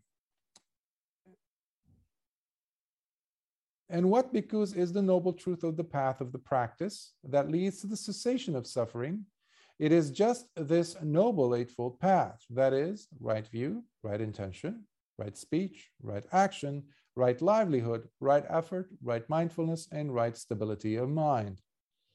And what bhikkhus is right view? It is the understanding of suffering. It is the understanding of the cause and origin of suffering. It is the understanding of the cessation of suffering. And it is the understanding of the path of practice that leads to the cessation of suffering. This, bhikkhus, is what is called right view. And as far as right intention, it is none other than having the intention to renounce. It is having the intention to hold back and avoid having ill will or aversion. It is having the intention not to harm. This, bhikkhus, is what is called right intention. Uh, when we say renounce, that doesn't mean renouncing the lay life necessarily. Uh, but he was addressing here bhikkhus, so you have many bhikkhus there who are still in their mind caught up in the lay life and the luxuries and whatever they had. So that might have been uh, uh, a purpose, but we can use this as a way for us to renounce our attachment to things, uh, our positions uh, that we staunchly hold on to, which oftentimes are based on ignorance. Um, or ill will. If you remember from the Pachalayamana Sutta, where Lord Buddha gave the succinct, brief instruction to Venerable Mahamoggallana before he became an Arahant, he said, Sabbe Dhamma Nalang Abhinivesaya. Nothing, nothing is worthy to be clung to. Nothing deserves to be held on to. So there you go, renouncing. And what bhikkhus is right speech? It's holding back from speaking falsehood, holding back from harsh speech. I, I didn't use the word abstaining because abstaining again to me gives a passive tone, has a passive tone to it. But holding back is a little bit more actively engaged. The person is owning up and saying, No, I'm holding myself back, restraining myself from. Because when you're about to say something, it feels like you're holding back like stallions, 10 stallions trying to pull you, and you're just one person holding on to their reins and straps. That's how it feels sometimes. And we need to be very resolute there to not break the precept. Holding back from harsh gossiping and divisive uh, speech, holding back from vulgar or angry speech, and holding back from useless or frivolous speech. This is what is called right speech.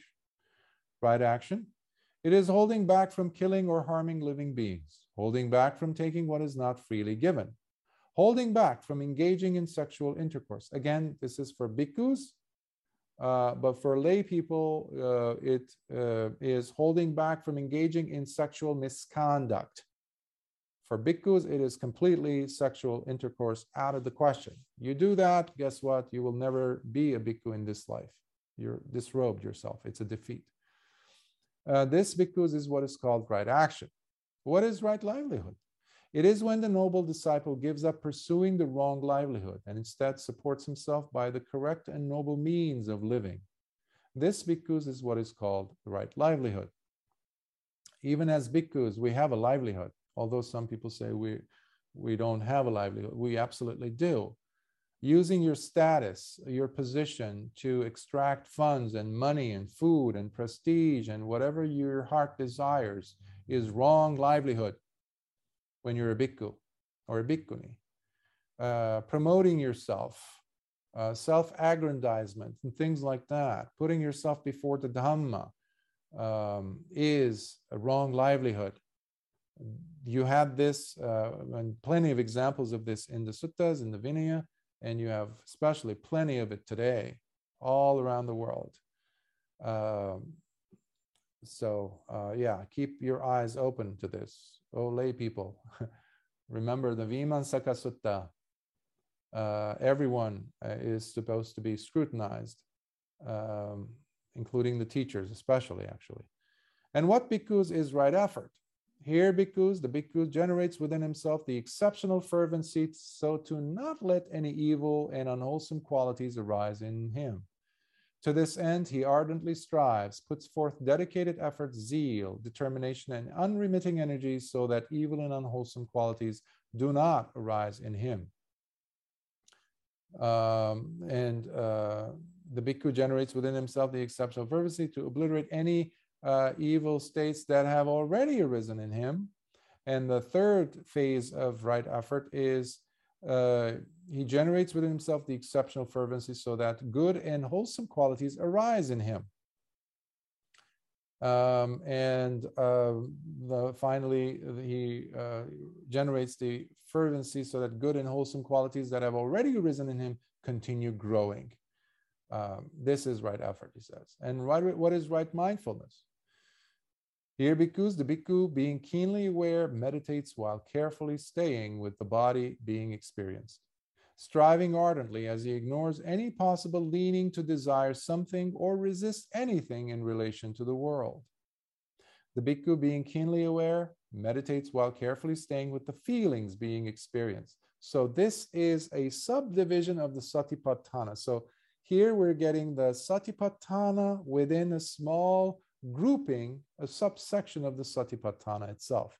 So this is Lord Buddha's way, the way I understand it, of uh, reminding, uh, because it's a long Dhamma discourse, as you all know.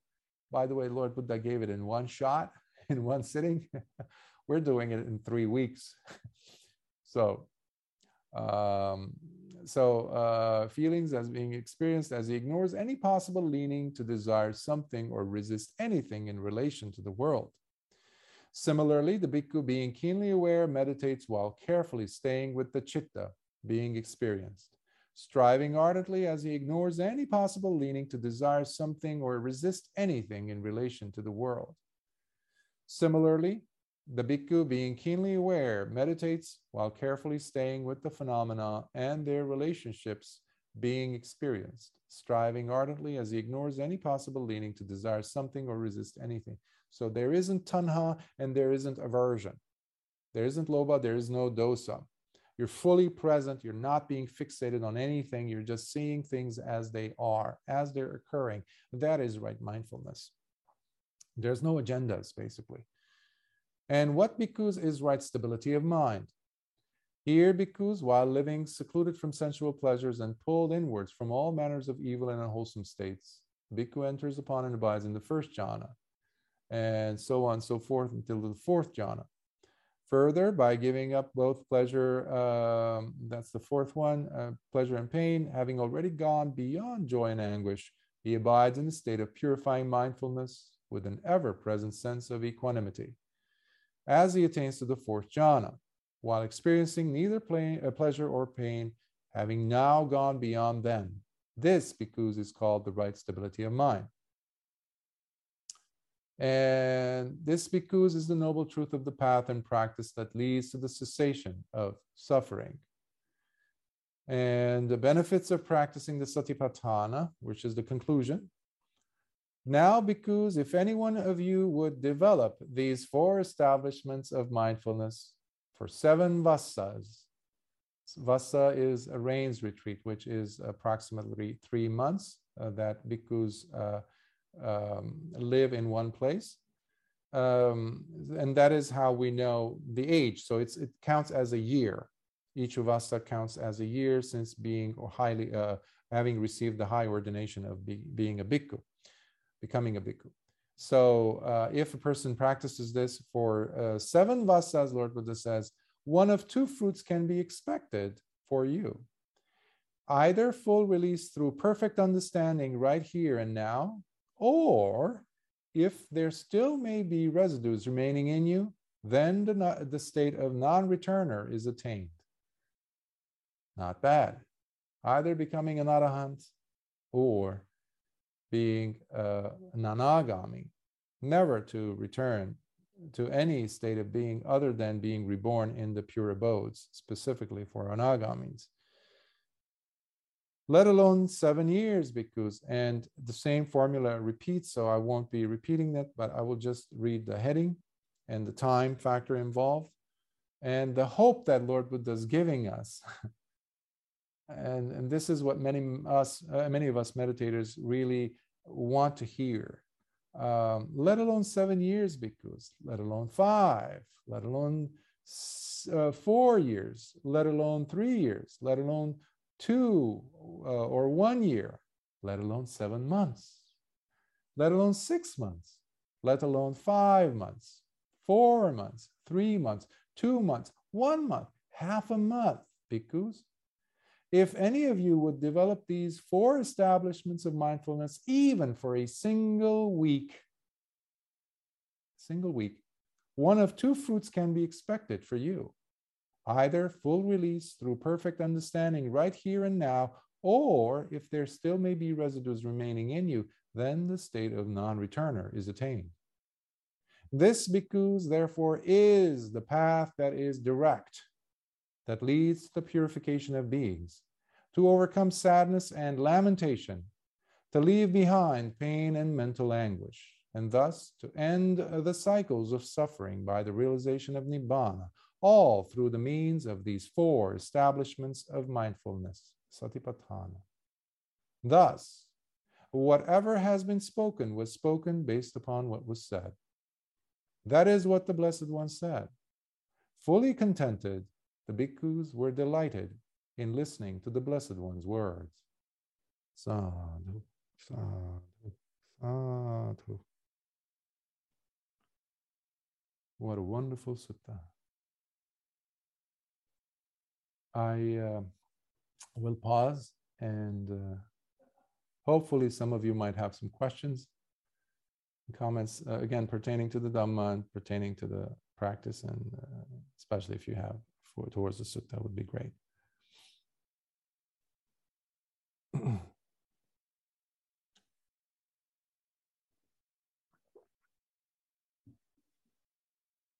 Again, I, I, it wasn't my intention to go um, speeding through the sutta. If I sound like I did, uh, my apologies.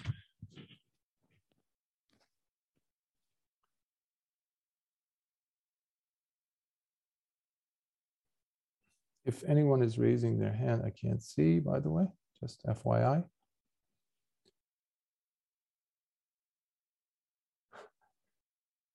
Don't feel compelled like you have to ask or something. You don't have to, because it's it's a wondrous sutta and we need to absorb it. It's not a bad idea to sit after this or do some walking meditation first to get some blood rushing through your body and then after the session is over today, if you have the time to go ahead, at least sit maybe five ten minutes to just let it sink in.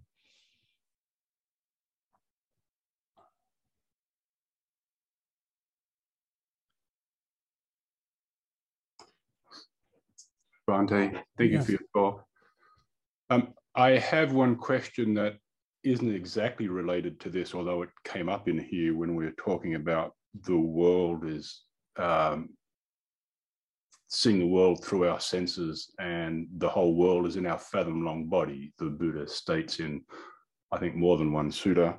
Hmm. But then when we're also learning about meditation, we're seeing that um, we learn in the jhanas in the unbounded space to seeing that space is infinite. And we also see that consciousness is infinite or consciousness is unbounded. And that seems to be a little bit of a contradiction to me that the whole world exists in this fathom, fathom long body and also that space and consciousness are infinite. Can you just talk on that a little bit to tie those two together for me and maybe see where what I'm looking at when I see it one way and what I'm looking at when I see it the other way? Mm-hmm. Uh, I like to use examples from our day to day lives, things that are very unquestionably relatable.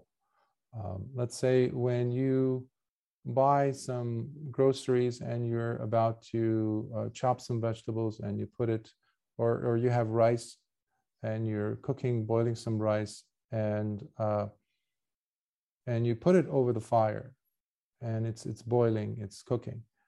And uh, let's say it's a stove top and it's got gas, so it's going on and on. The fire is absolutely necessary for it to cook, to boil, to simmer, etc. Similarly with the other ingredients. But you know, you have a, a, a, each of those aspects, each of those things that you were doing, engaged in the in the pro main process of the whole thing, the scheme of it. It has its own value. It has its own place. Similarly, you know very well where when the time comes for you to lower the heat or completely turn it off turn it off and cover up with the lid and put away the bowl of rice aside so that whatever moisture or vapor is left, it could really get absorbed inside every single grain of rice so it doesn't stay raw or, you know, undigestible um, to be turned into cooked rice. I see the jhanas, especially with the fifth and sixth jhanas in this case, with uh, the the infinity of space and consciousness, as you pointed, as ways for the mind to settle deeper and deeper and deeper into states of tranquility, and oftentimes unprecedented for that mind. Or if they've experienced it in the past, it actually really they they get more situated in it and become more acclimated to it because what is to come after that? You're preparing the mind. It's a way station of rest, rest. Now, you don't have to go through those jhanas, of course, to experience nibbana. However, they're nice to have because they can be a more of a speeding up of the process entire. Now, coming back to the stovetop, it would be wise of you to turn off the heat because you're going to have food that is edible. Otherwise, you're going to have, if you keep the fire still going, sooner or later, the fire department is going to be called in or the whole house is going to burn. So, looking at this as a, a set of ingredients that need wisdom to be with them, meaning our wisdom has to be there in conjunction with, let's say, the cooking, or uh, in my using my metaphor there, it has its place, but how much? and how long. That is the key. I know individuals who get stuck on the jhanas and who have been stuck.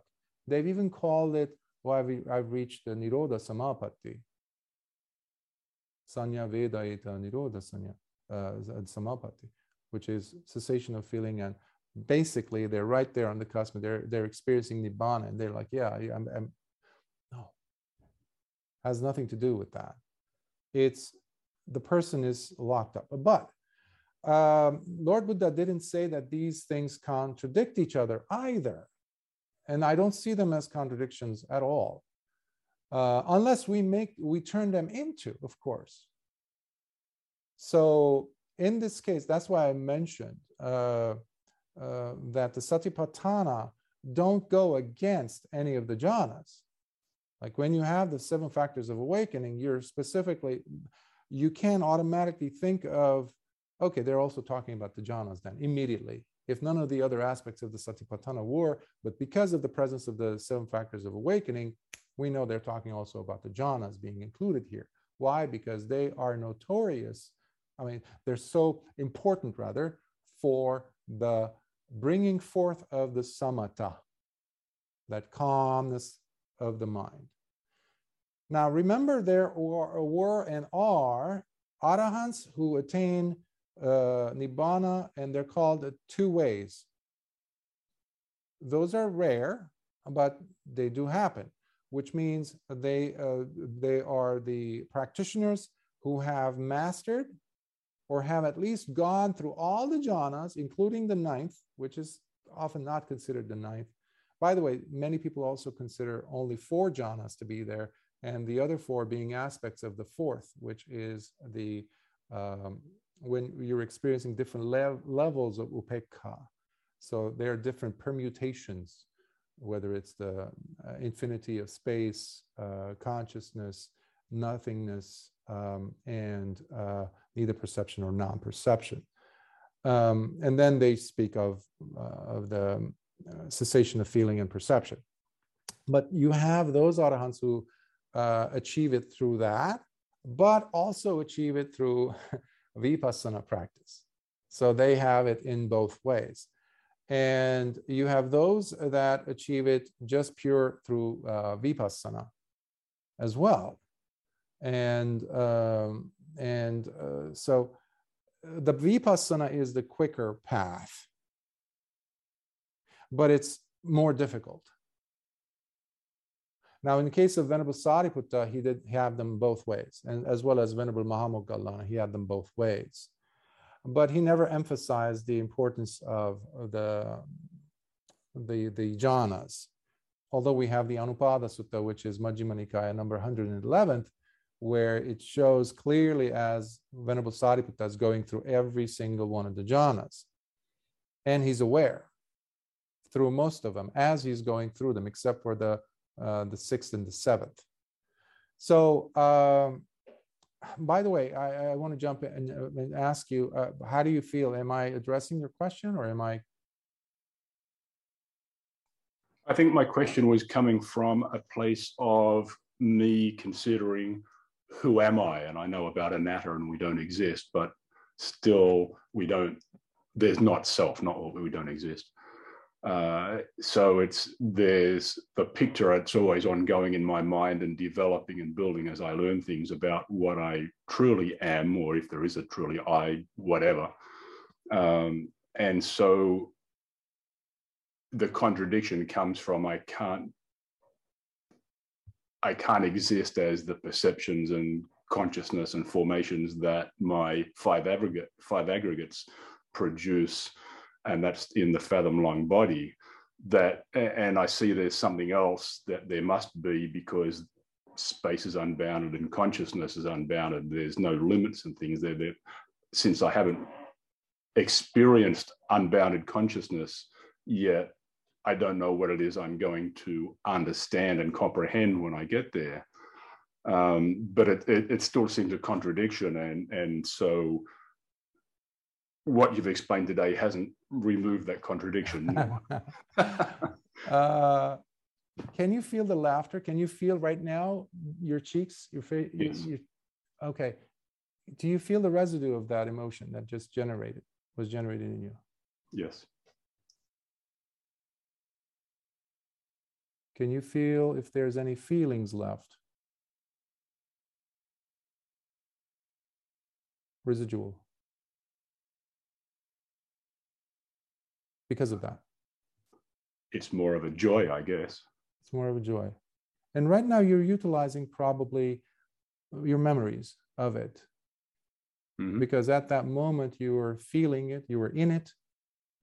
And we're extending, I'm extending it. Yes. It's a a pleasant feeling and so it's one we want to remain in and it's wholesome so we want to encourage it mm-hmm. But when are you experiencing that? In now, the future? opposed to now. Now. now. Mm-hmm. When we get lost, if you notice, I said a few times earlier today how we, what we see, what we hear Lord Buddha saying across the centuries through the Satipatthana is leave concepts out of the equation. Leave theories out of the equation. So all those things that you've said about the jhanas, the infinity of space, the infinity, or whatever I said also about Venerable Sariputta, all these things are concepts. Things are that are not related with you right now holding on to your elbows, feeling the warmth of your forearms, for example, or how you, the back of your chair, your, your back feels against the chair, or how your glasses feel as they're rest, resting on your face. That has more Dhamma than any of the jhanas that we might talk about today. Satipatthana is all about the living experience. You might have heard me say so many times how Nibbana could be entered into at any point, any moment, any millisecond, despite how insignificant it might seem, how superficial it might be. I mean, that's how you had so many people at the time of Lord Buddha doing regular things, and all of a sudden they, they, they actually become a sotapanna or even higher. So they, most of them had not even heard about jhanas. So where does this, where does this take us to? Like, what is then uh, a major problem here? What we are bringing to the table. Please don't bring anything to the table. okay? In fact, don't even have a table. How's that? Because if we have a table that means it's going to collect dust and we're going to have some things to be playing around with. And uh, and it's it's such an impediment. It's such a hindrance. It holds us back. It holds us back.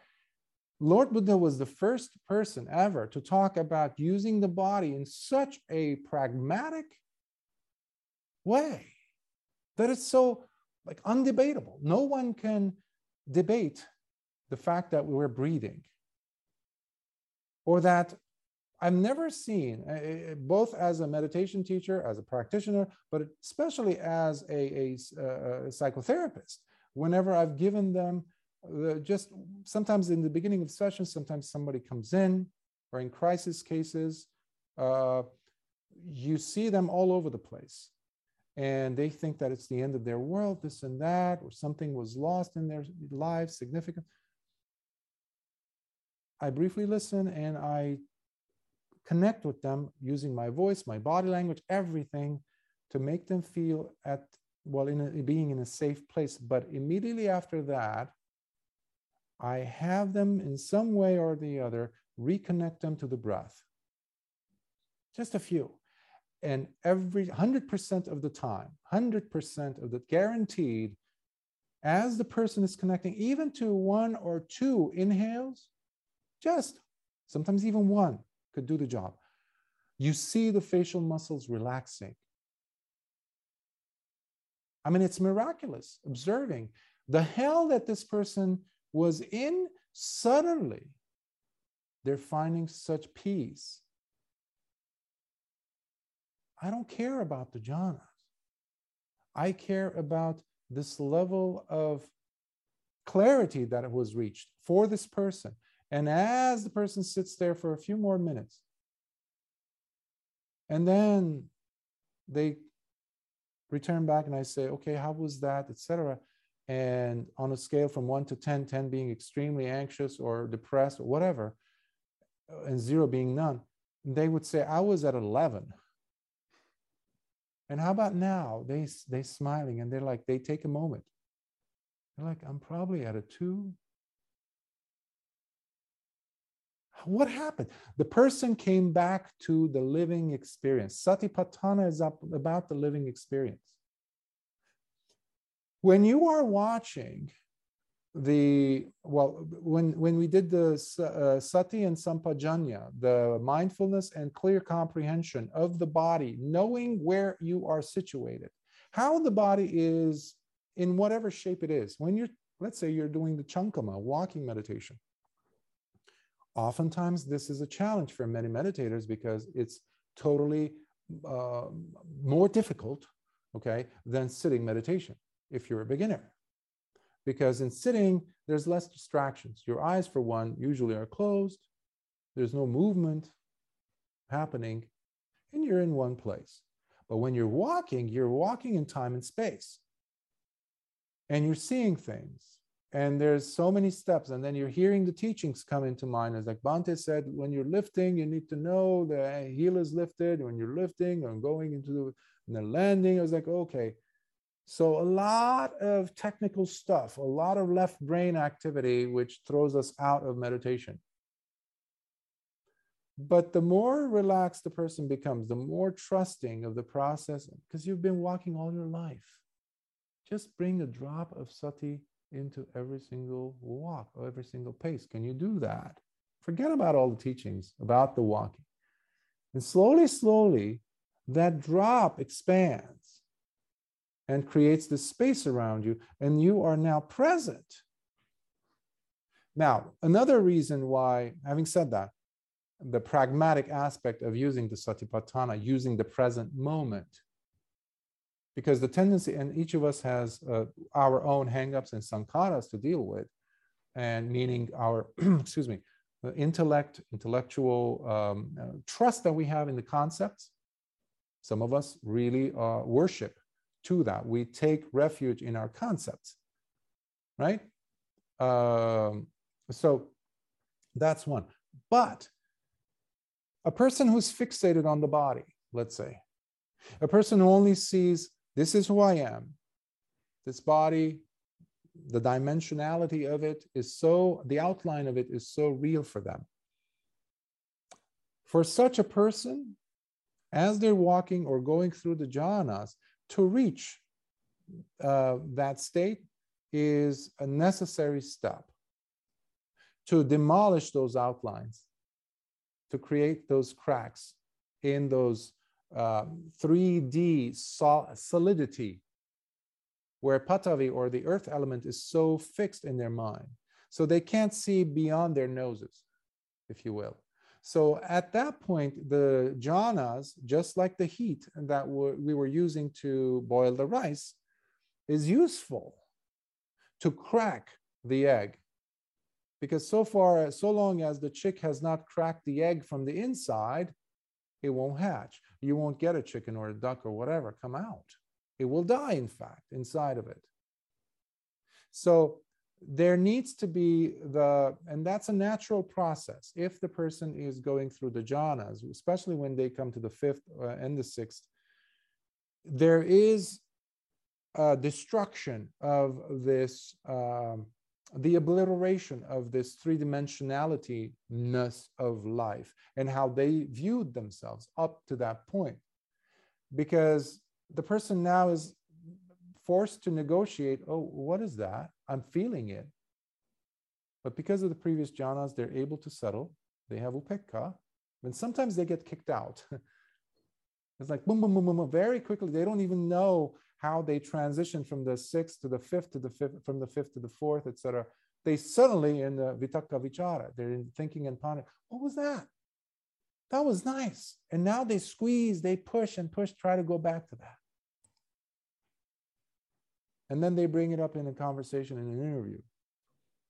But what that was, if you will, uh, it was uh, the way for the Dhamma to, uh, and also your merits in the past, to have unfolded in a way now you have a glimpse. Oh, so this is not all it. There's more than this.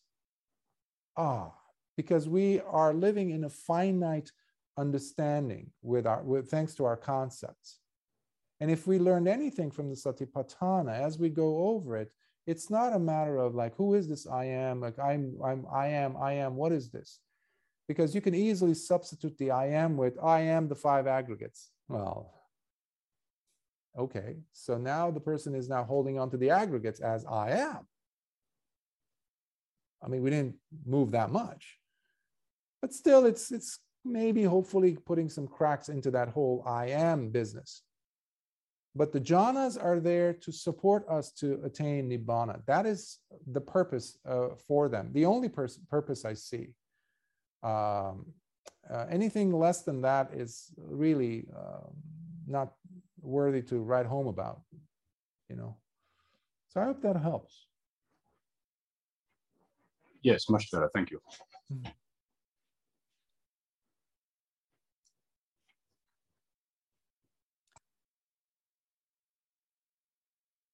When the first stage of awakening happens, that whole idea shakes the Sakkaya Ditthi.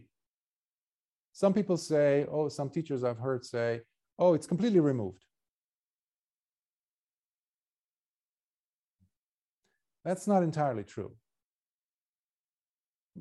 Um, one time I heard a person describe it as the world keeps knocking, but there's nobody to answer. But how do you know it's knocking? Well, there is awareness. there is there is understanding, but there isn't a latching on to the grabbing isn't as strong. A few, I think a month ago or a few months ago, we did the Saupadisesa Sutta, the with uh, residues remaining, that sutta. And so long as we're alive, we're going to have the five aggregates with us. They will come apart at the moment when we, as, as arahants, the person is no longer, uh, well, they're, they're breathing their last breath, basically. And that's where the glue, the very little faint glue that is left in them, is completely come apart. And the arahant drops their last body, and that's it. So, but until then, you will look at your body and you'll see, okay, then who is Greg then? Who, who am I? Sometimes not every question deserves an answer.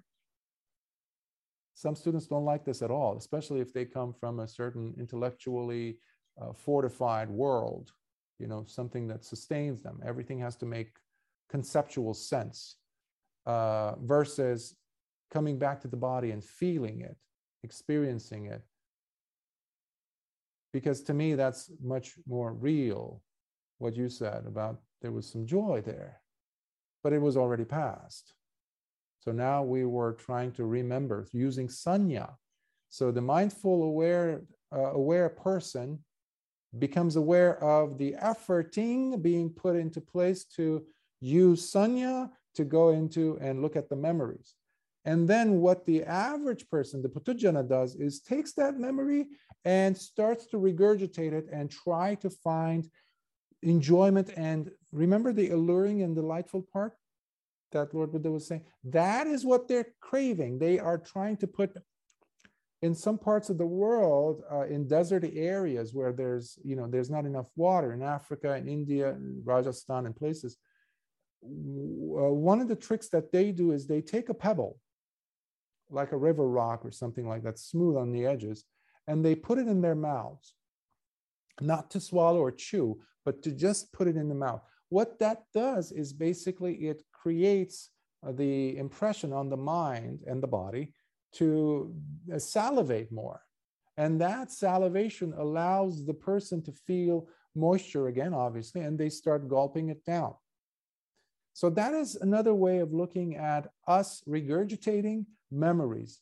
But the aware mind, the person who is practicing sati properly, they're never missing out on whatever experience that is taking place at that moment. At that moment.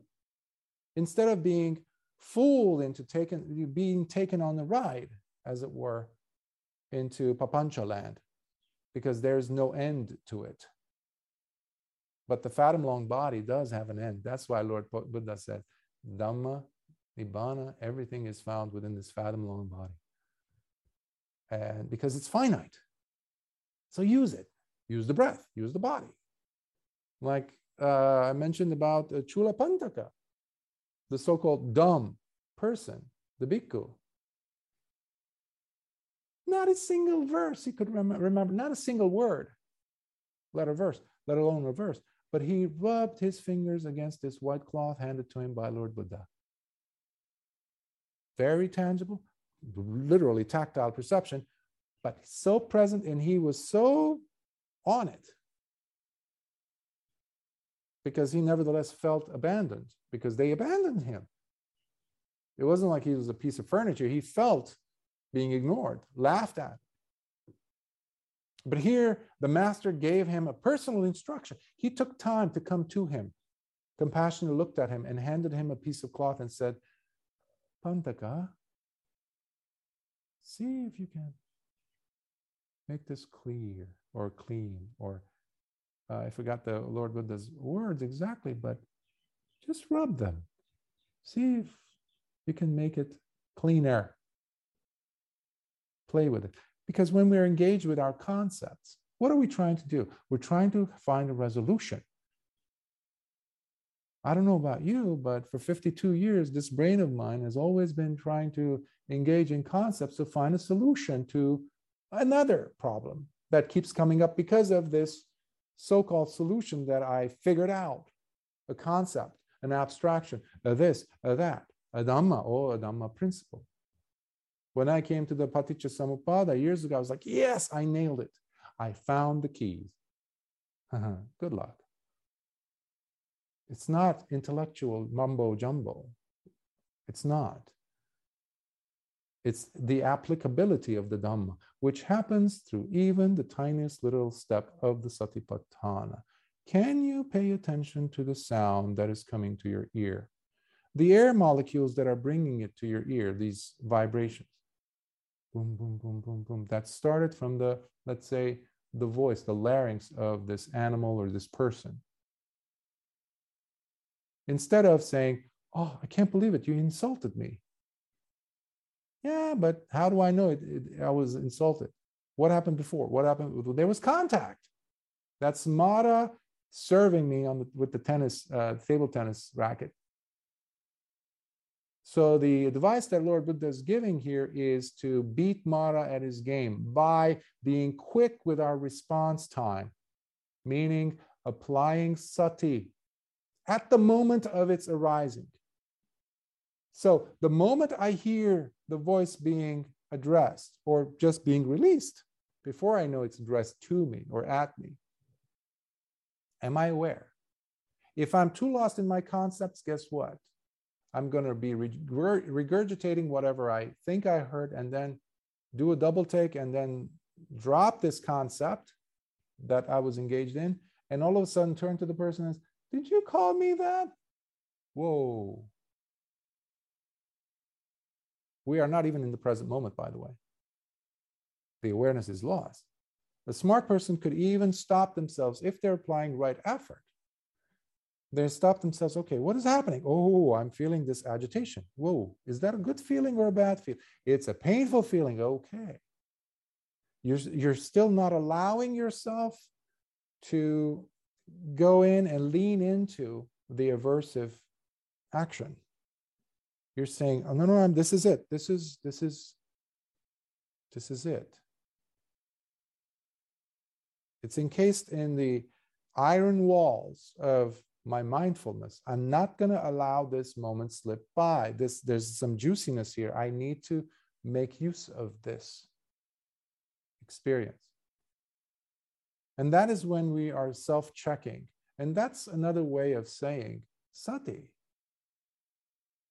You're not relinquishing the attention that is required to be given to everything that is happening, every single thing that is happening, where the mind becomes aware. Now, of course, we can't know everything. But one thing for sure is the loudest. Grab that, look at that, but without any agendas, by simply asking, What is happening? Be curious about it. And then you don't have to uh, even, you, you won't even fall like, uh, you know, asleep while you're meditating, or especially when you're engaged in life. You're so present. And that is what arahants are known for. They are so present. They never live in the past, they never live in the future. That doesn't mean that they don't have the ability to think and ponder when the situation calls for it when it's necessary. When someone comes and asks, Bhante, uh, who's inviting you for dinner or for, excuse me, for lunch tomorrow? The, tomorrow's dana. Do you know whose home are you inv- were you invited? And they will know. But they were not living there in the past. So it's very much like on a needed basis if it's if it's necessary, but they are completely present. When they touch, when they wash their face, when they're holding something, when they're holding their robe in a certain way, they are even aware of the position of the left pinky on their hand. They're aware of how they're stepping with their right foot versus their left foot. So this is not a mystical thing or you know esoteric or metaphysical whatever. This is and we can experiment with our own life and that's what Lord Buddha is inviting us to do here. And that's where it drops from 7 years to a single week. Single week. Wow. So I invite you to, uh, I encourage you to take up the challenge and and uh, do that. Um, uh, if there are no questions, um, further questions. Uh, oh, by the way, I wanted to uh, mention to you that next week I have um, decided to um, uh, not, um, for the first time, in over I think almost two years, yeah, over two years that we've been doing our weekly retreats. This week, uh, we won't be doing the Zoom meeting because I will be doing a personal retreat uh, for um, approximately two weeks. And so, however, that doesn't mean that you shouldn't be doing your own sitting for next Saturday. So I encourage you to do also your own two hours Saturdays sit. Imagine that uh, if you want to have the computer open in front of you, do it. If that can, you know, helps the process. Um, otherwise, I really, really encourage you not to miss out. Uh, this is not like a classroom. Oh, the the so-called teacher is not going to be the class is canceled type of thing. No, it's not. It's never canceled. So, um, and then uh, we'll uh, resume the following uh, Saturday. So uh, I need, I, I want to uh, um, dedicate these couple of weeks for my personal practice as well, and um, so that I hope also can be an encouragement to you for you as well, on some level. Um, so, but today happens to be a marathon because this evening I will be doing the Armenia retreat. And then a few hours later at 1, no, 2, 2 a.m., I will be doing the retreat, and uh, not a retreat, but the Dhamma sharing with uh, Malaysia. Um, so, yeah, um, it's sometimes it can be overwhelming, and we need to remember that personal practice comes first, always. Um, otherwise, we don't have a center. And uh, the practice is all about personal practice. That's called the Patipada. So I encourage you to do your work. Uh, as Lord Buddha says, uh, Pachatam uh, Veditabbo Vinyuhi. This path is to be realized by the wise for themselves, by their own efforts. So no one's going to give us anything. Yes, the Dhamma is shared. Yes, the Dhamma is provided for you. Uh, but what do you do with it is up to you. There were many, many uh, dumb people around the Buddha who would even go to Dhamma talks. Nothing would happen. And there were people who only by accident showed up in passing and they stopped and listened, and all of a sudden they became Sotapannas. So, what we're doing, what's the attitude with which I'm coming to my cushion to sit when I'm reading, when I'm listening to a sutta? That is number one. Remember, there's five ways that a person becomes, uh, experiences Nibbana, Lord Buddha says. And the first is through listening, the Dhamma. Not hearing, listening. Listening to the Dhamma attentively trustingly. The second is through teaching the Dhamma. Third is through the repetition of something we had heard of the Dhamma, a verse. Let's say I just mentioned one uh, from, you know, last few minutes, uh, Pacchattam Veditabbo Vinyuhi. Uh, in, in Pali, you don't have to know the Pali, by the way. This path is to be realized by the wise for themselves. Hmm. That might do it for someone. And then the, uh, the fourth one is pondering those principles. Thinking over what, what, did, what did Lord Buddha mean by this? And then fifth, through the sitting practice of meditation. So you see, most of it is done when we're off the cushion, so to speak.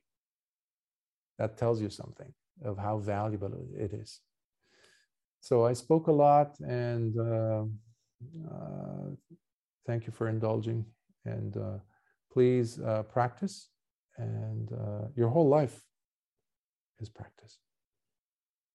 So let us share some merits. Sorry, Bhante, just a moment. Yes. Hmm? Just a message for people in US states that have daylight saving. Ah, yes. Daylight saving happens, changes tonight. So for when we meet again in two weeks' time, those of us with daylight saving, it will appear as if the meeting is an hour later. Ah, yes, yes. Thank you for bringing back to, uh, to our attention. Uh, uh I was actually going to ask Dhammadinna to also send out an email to everyone, uh, not just in the US, uh, because I, I sometimes get confused whether it's only the US, other places, it's confusing. So uh, yes, please, as Greg said, be mindful of the time. Um, um, and uh, yeah, yeah. Okay, share some merits. May suffering ones be suffering free and the fear struck fearless be. May the grieving shed all grief and may all beings find health relief. May all beings share in these merits that we have thus acquired for the acquisition of all kinds of wholesome happiness. May beings inhabiting space and earth, devas and nagas of mighty power, share in these merits of ours. May they long protect the Buddha's dispensation. Sadhu, sadhu, sadhu. Uh, it's great to have done the Mahasatipatthana with you, and uh, I haven't decided whether to do the next time we meet a sutta or just a meditation retreat, but um, I'm leaning towards doing a sutta, the, which would be the Indriya Bhavana Sutta, a wonderful sutta. It's the very last of the Majjhima Nikaya suttas, the 152nd sutta. Beautiful sutta. I just retranslated and uh, and I'll ask Dhammadinna to send it to you. Uh, so, uh, which which kind of adds another layer of uh, deliciousness to the Mahasatipatthana, if you will, that we covered for three weeks. So be well, and may the blessings of the Triple Gem be with you all and your loved ones. May you be safe and protected. Protection happens from here, outward. So please don't relinquish your sila and trust in your innate goodness. Because of it, you will experience Nibbana. Without it, it won't happen remember. So, Sukhi Hotu, Sukhi Hotu, Sukhi Hotu.